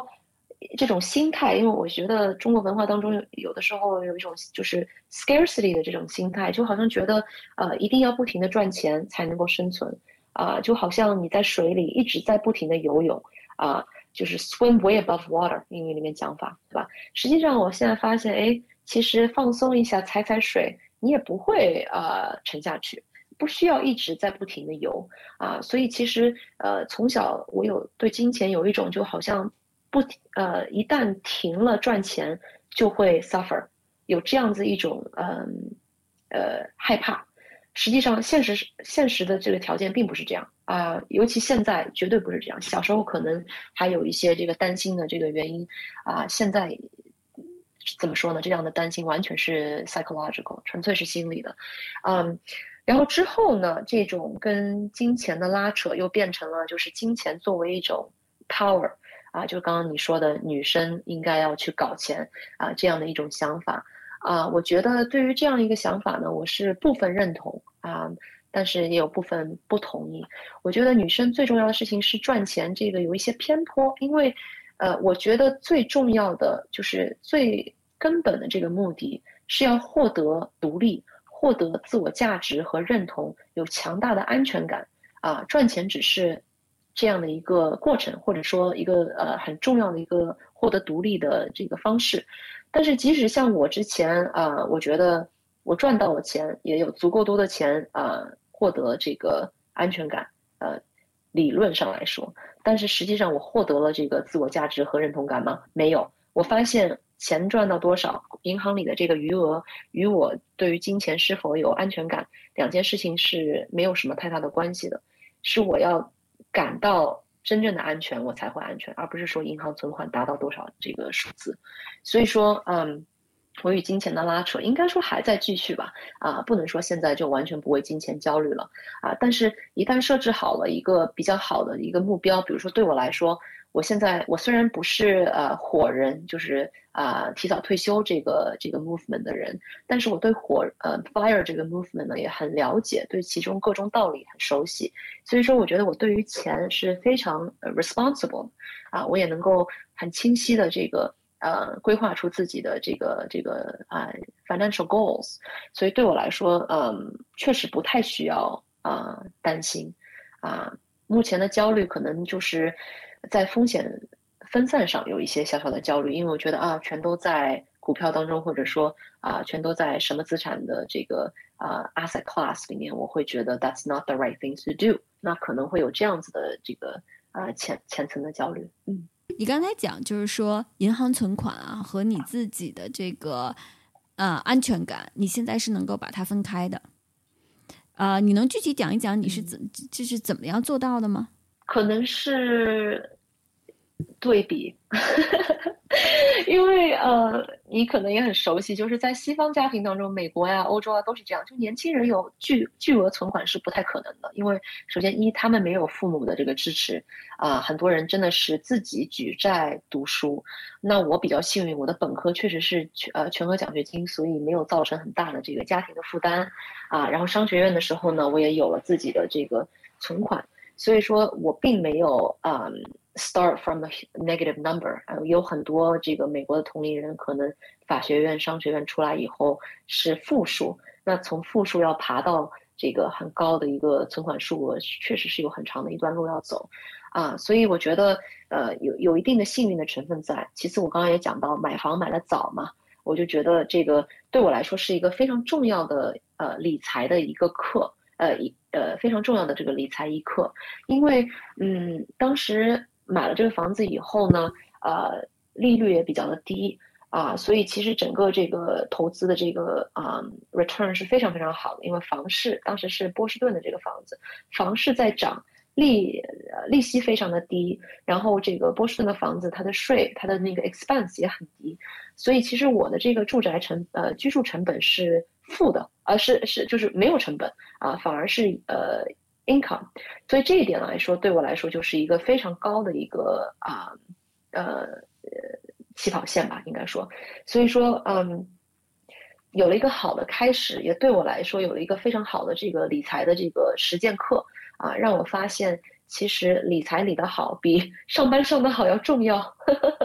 你要把钱这个要学会去 leverage，学会去。呃，借好的债，对吧？我觉得很多有钱人其实一身债，这个一点都没有讲错啊。所以我觉得对这个，嗯，有了非常深刻的认知以后呢，加上我毕业，二零一三年毕业就一直处在低息的环境当中，直到去年哈，利息开始涨啊，也是对于我的个人的这个呃资产的升值是非常非常有帮助的。所以有非常多的运气的成分啊，时运在里面。嗯，那如何把这个存款和这个安全感真的分开呢？我刚刚也讲到了，有有对比才有伤害啊！我看到了很多美国的这个家庭，包括我前男友啊，包括他的所有的朋友，我发现他们的生活真的是，呃，与我的这个生活的这个或者说我们的这个 spending，呃，这个构造是非常不同的。嗯，他们可能会去呃注重这个 experience，外出吃饭呀、喝酒呀，非常正常。一天呃一次 outing 就花掉一百美金一个人是非常正常的。但是我呢，我会觉得，哎，这种钱就是呃花出去的那个像流水一般，没有任何的这个呃 return，没有任何的这个 income，嗯。我想要把钱花在啊投资上啊，花在就是该花的地方上，对吧？所以说我的这个 spending 的这个呃 philosophy 与美国人是非常非常的不同。但是同时我又发现，其实他们也很快乐，他们也完全可以很自在啊，很 relax 啊，能够乐在其中。但是我就做不到，所以我发现其实也许我的理财方式确实是优于他们。但是如果说我在这个过程当中没有获得，任何的这个 joy 没有获得任何的 satisfaction，那我还是做错了。I'm still doing it wrong。所以如何把这样子的这种 spending 和这个 asset appreciation 这样的这个理财的这个啊呃这个心态做呃做好，对我来说是一种挑战。如何乐在其中，就算花钱也要让自己快乐，对吧？所以其实这一点我是从。啊，很多美国朋友身上学到的，那也从他们身上我发现，其实我真的不需要去焦虑，或者说觉得没有安全感，好像断了工资会怎么样，根本不会怎样啊。所以其实这样的安全感也是慢慢在这个过程当中啊啊建立起来的。你刚才有讲到说理财啊，有没有什么样子的书籍或者视频是可以推荐给大家的呢？尤其是女生。嗯，呃，这一点上我其实真的是出自实践啊，而且我本科是学的数学和经济，所以本身离这个理财这件事情就比较的近啊。我是从大四的时候开始，呃，炒股美美股，当时我记得就用五千美金啊在那边玩儿，然后买了什么 Netflix 啊、Lululemon 这样子的东西，因为我觉得哎我自己很喜欢，我觉得很有。很有呃发展前景，那个时候才不懂 valuation，也不懂看什么基本面啊，更更不知道其实呃远要远离个股啊，不要买个股。但是那个时候其实对我的这个呃理财教育是非常非常的啊有价值的。所以即使只是五千块的这个启动资本啊，对我来说这个教育的这个呃价值非常非常的高啊。再再加上刚才说到的这个买房子这件事情啊，其实我真的是。做决定很不犹豫的人，那套房子是我所有看过的第一套房子啊！我就一个月之后我就住进去了啊！所以其实真的是，当你嗯呃能够就是做出这个果断的决定的时候呢啊，不要犹豫。啊，有的时候过了这个村没有这个店，对吧？呃，也要想想这个对你的这个啊自己的这个认知，对于你自己的这个经验上的这个价值，其实也是非常有帮助。所以啊，我会建议大家，如果年轻的女孩子，尤其是不要害怕去尝试新的这个这个东西啊，但是也要做好自己的自我教育。那如果说要推荐什么啊资源的话，呃，可能除了实践以外。啊，我会希望大家呃，可以就是向身边的人取经吧。我相信大家身边一定会有，就是对于理财非常有道的这样的人啊。但是这个钱这个话题因为比较敏感，绝大部分的人是不会就是啊每天呃非常呃。开放的这个与别人分享，因为比如说我虽然对于理财有很多想法，但我不会啊这个整天抓着我的朋友说，哎，你应该做这个，你应该做那个。但是，一旦有朋友他想说，哎，倩，你能不能这个教教我，就是给我一个呃理财 one on one，我会非常乐意啊。所以，其实大家可以在身边寻找最好的这个 financial coach 的这个资源。那第二个呢？我觉得，如果说大家想要呃获得一些比较好的、比较有趣的这些啊 information 啊，我很喜欢听的一个这个 podcast 是 Planet Money 啊，是英语的 Planet Money 是 NPR 的，好像啊是一个非常好的这个从这个有趣的这个故事当中获得理财的这个思路的这一个啊 podcast。啊，我们下面进入到下一个一个 sector，一个一个问题啊，就是有关于成功和失败的定义。嗯，啊，我相信二十十二十岁的时候的你，看到比如二十九岁你辞职之前的你，啊，那个时候你会二十岁的时候的，你看到你啊，哈佛商学院毕业，然后又有那么好的工作，然后又有很优秀的男朋友，可能那个时候你对于成功的定义就是那个样子的啊。你一步一步走到了你成功的这个，不能算是顶点吧，但是走上了一条成功的道路。啊，所以我其实挺想了解一下啊，就是说，在二十岁时候的你是怎么样去定义成功和失败的？那现在三十二岁的你又是怎么样去定义成功和失败的呢？嗯，二十多岁的时候，就像你刚才所说的，嗯，往往都是通过比较，对吧？就是我因为没有太深刻的这个自我的这个根基啊，所以我对于自己的这个 valuation 就是来自于我跟别人。周围的人如何去 benchmark 啊？我相较于这个人怎么样？相较于那个人怎么样？相较于周围人的平均水平如何如何？所以说，当时的成功失败可能就是是不是做到了最好，是不是进了最好的学校，是不是得到了最好的工作啊？但是呢，三十岁以后的我呢，啊，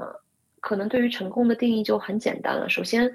我是否成功，就是怎样过一个 successful life 啊，跟别人真的是没有一点关系。啊，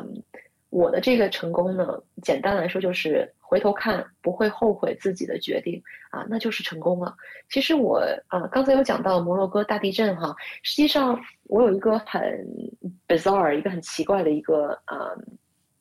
兴趣爱好，就是喜欢看关于生死的书，这个 terminal illness，关于这个 mortality 这样子的一些书籍啊，从小就非常的喜欢，嗯。至今也说不出是为什么，但是呢，呃，对我印象比较深刻的一本书，好像很多人也看过，叫做《啊 When Breath Becomes Air》，讲的这个故事呢，这个主人公也是作者，他是一个非常优秀，从小就是别人家孩子的一个呃男性，啊，他在呃商学院一路这个做到了这个专科的医生，啊，在斯坦福医学院这个将要完成培训的时候。啊，查出啊，late stage 那个肺癌已经全身扩散了。啊，所以说他当时获得这个诊断之后，也意味着他的人生可能只剩下一到两年，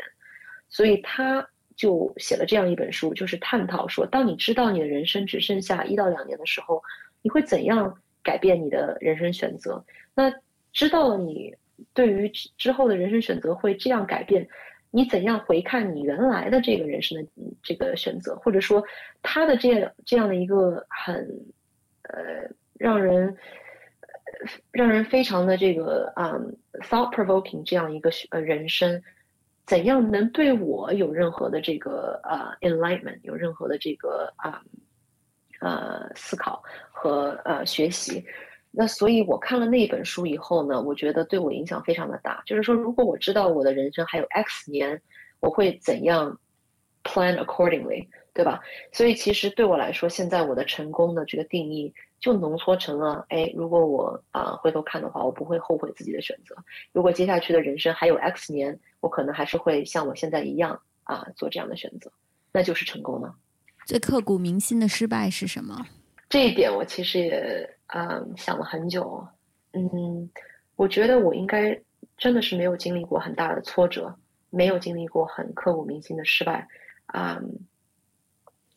小时候初二的时候吧，有一个很有意思的小小的失败，就是我当时在上外附中是有这个第二外语的选择的，啊，我们当时第一外语是英语，第二外语有西班牙语、法语、德语、日语。啊，这四个选择，然后呢，啊，怎么样分到自己的这个小语种班呢？是要通过考试，因为大家大部分人都呃填的第一志愿是法语，啊，所以呢，我的第一志愿也是法语，所以我去参加了这个法语的考试 tryout。这个考试很简单，就是放录音机放一句法语，你来这个重复一遍，啊，然后我是惨败，应该说，我至今我都觉得法语的词我是发不好的啊，然后我这个呃。Listen and repeat 的那个能力是非常非常弱的，所以说我当时这个呃就是没有进这个法语班，而是进了这个第二志愿的西班牙语班。啊，对我来说，因为我从小成绩非常非常的好，而且语言能力也很强，所以其实当时我觉得哇，这是一个超级丢脸的事情，就是巨大的一个失败啊。当然现在看看我会觉得，哎，that's really funny 啊。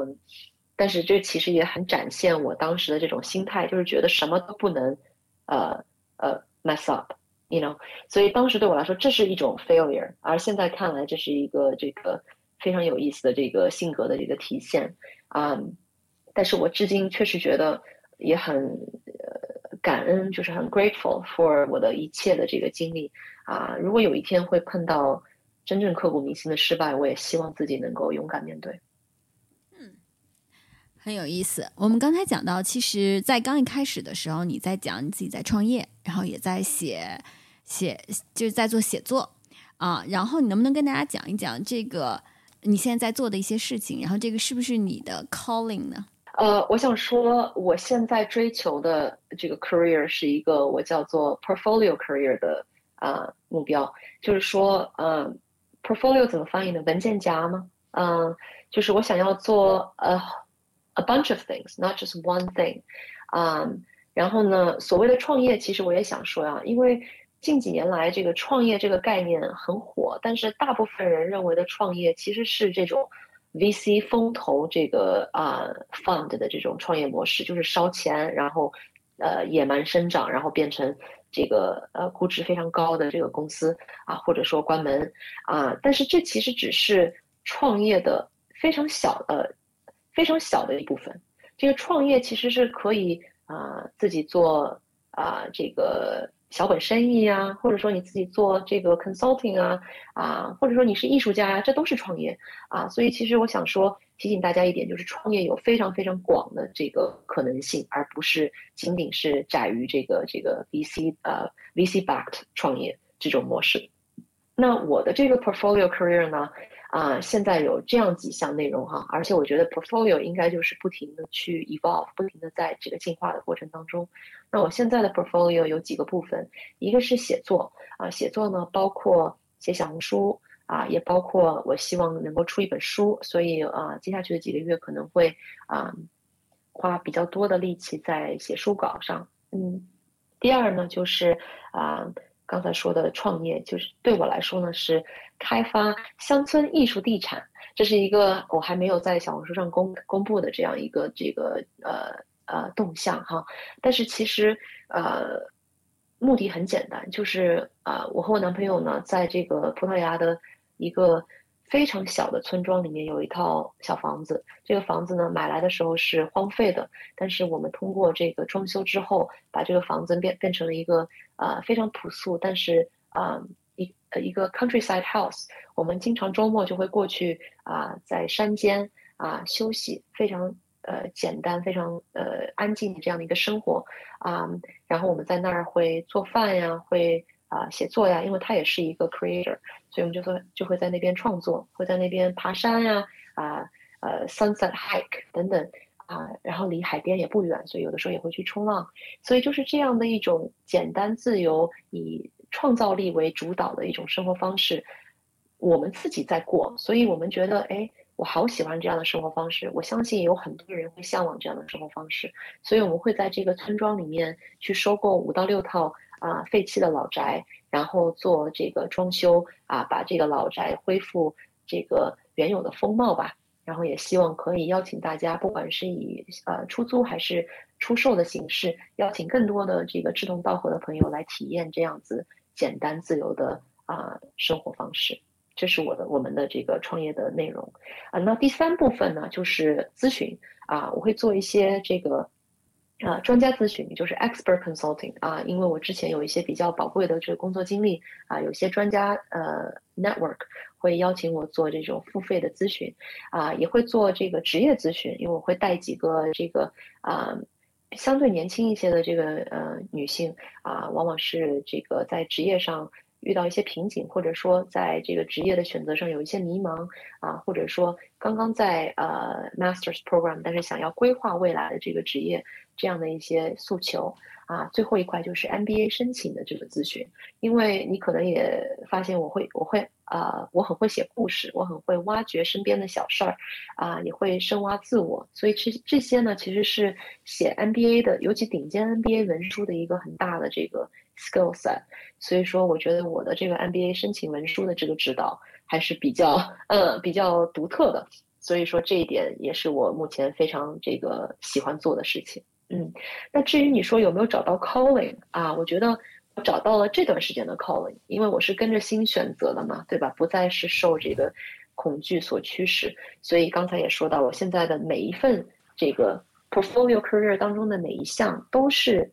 in some way 创造啊，创造地产，创造生活方式，创造这个呃。呃，书创造这个小红书的笔记啊，创造这个呃咨询的这个这个成果啊，所以其实这对我来说是一个 dream career。目前来说，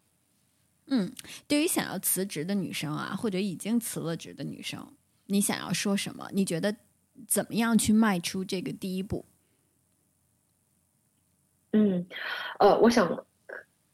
很负责任的说，这个裸辞。绝对不是，It's not for everybody。嗯，我不是那个见人就劝裸辞的人啊，因为我知道我有很多的 privilege，有很多这个裸辞的姐妹也有很多的 privilege，不管是存款，不管是工作经验的这个累积啊，不管是呃人脉等等啊，你这个呃裸辞并不是呃就是每一个人都 advisable 的，都应该去做的事情啊。有很多人，他的心态也许比我好，他可以在职的时候啊去寻找自我，去寻找价值。那我可能做不到，但是我会非常非常的啊这个鼓励啊这样子的，就是能够在职啊同时寻找自我的、寻找追求的这样这样子的啊选择啊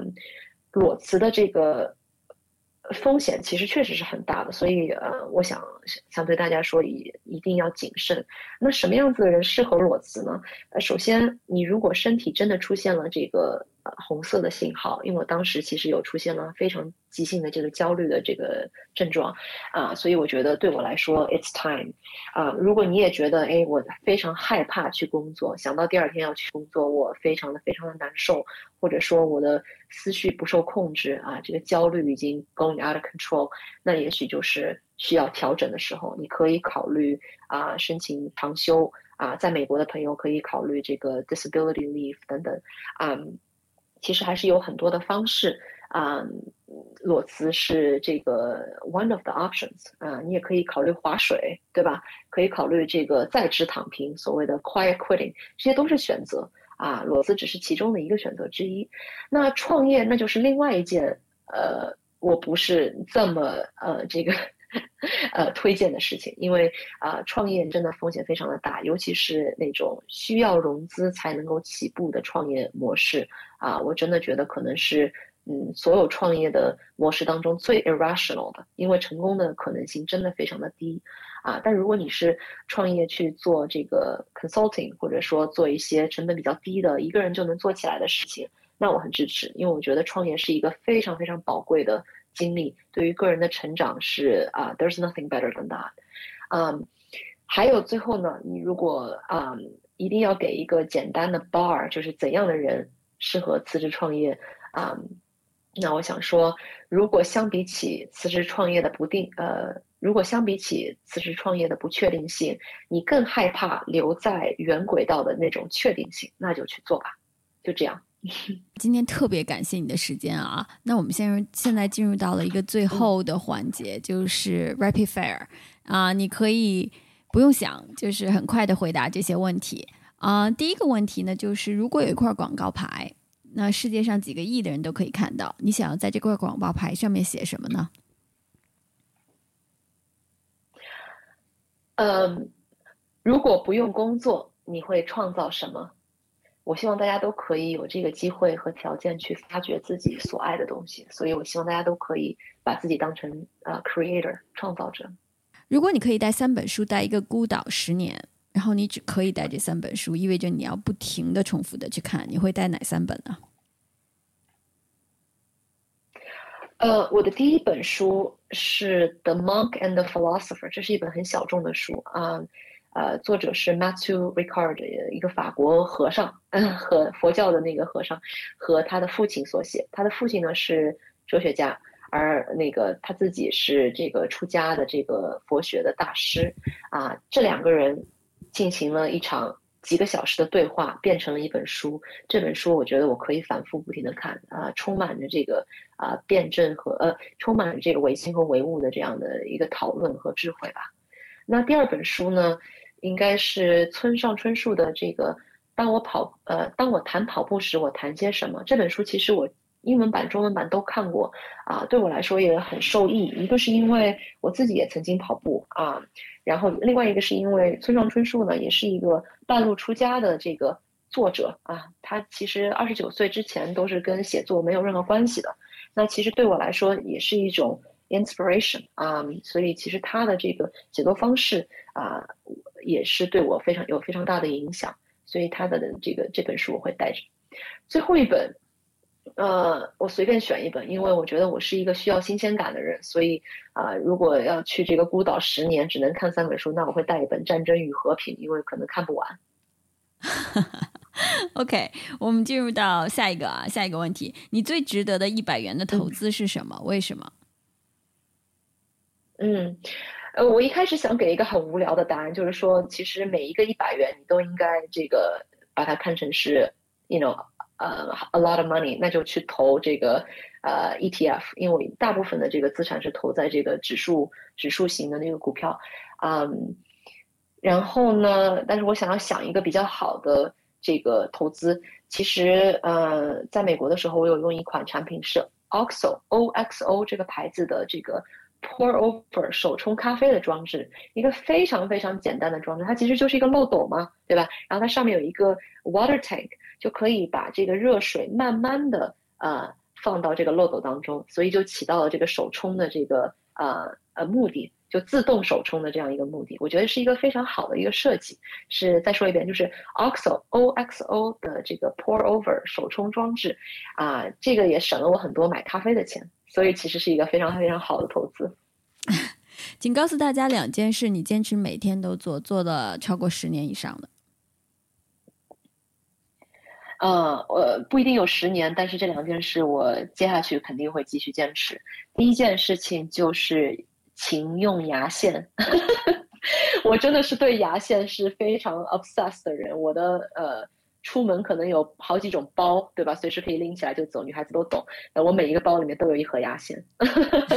然后呢，第二件事情就是，嗯。我基本上不喝糖啊，我我喜欢吃糖，但是我喜欢嚼的那种糖，我觉得更有这个成就，更有这个满足感。但是喝糖啊，我觉得是一个得不偿失的事情，就是你可能很容易就喝了很多糖进去，但是又没有得到很多的那个这个满足感。所以除了呃 cocktails 和比如说 smoothie 以外啊，我几乎是不喝糖的。所以咖啡啊啊果呃不加糖，果汁啊什么饮料都不喝。别人对你做的最充满善意的事情是什么？你到现在或者你一生都不会忘记的？我觉得对我近期印象最深刻的就是当我这个即将要离开波士顿搬来里斯本的时候，那个时候其实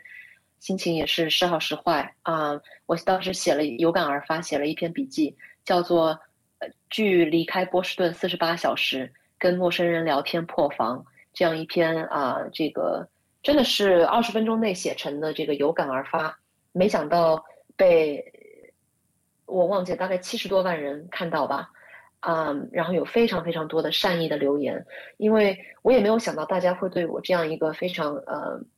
个人化的一个故事有这么多的这个共鸣，但是也可能因为当时这个故事。呃，一气呵成，有的时候真的是随手一写的东西会得到更多的共鸣啊！这篇文章没想到这么的爆，然后也得到了很多大家的这个嗯善意啊，鼓励我勇敢的离开这个过去，嗯，迎接这个新的未来。所以我觉得，嗯，那个时候对我的影响是非常非常大的。所以我后来又写了一篇。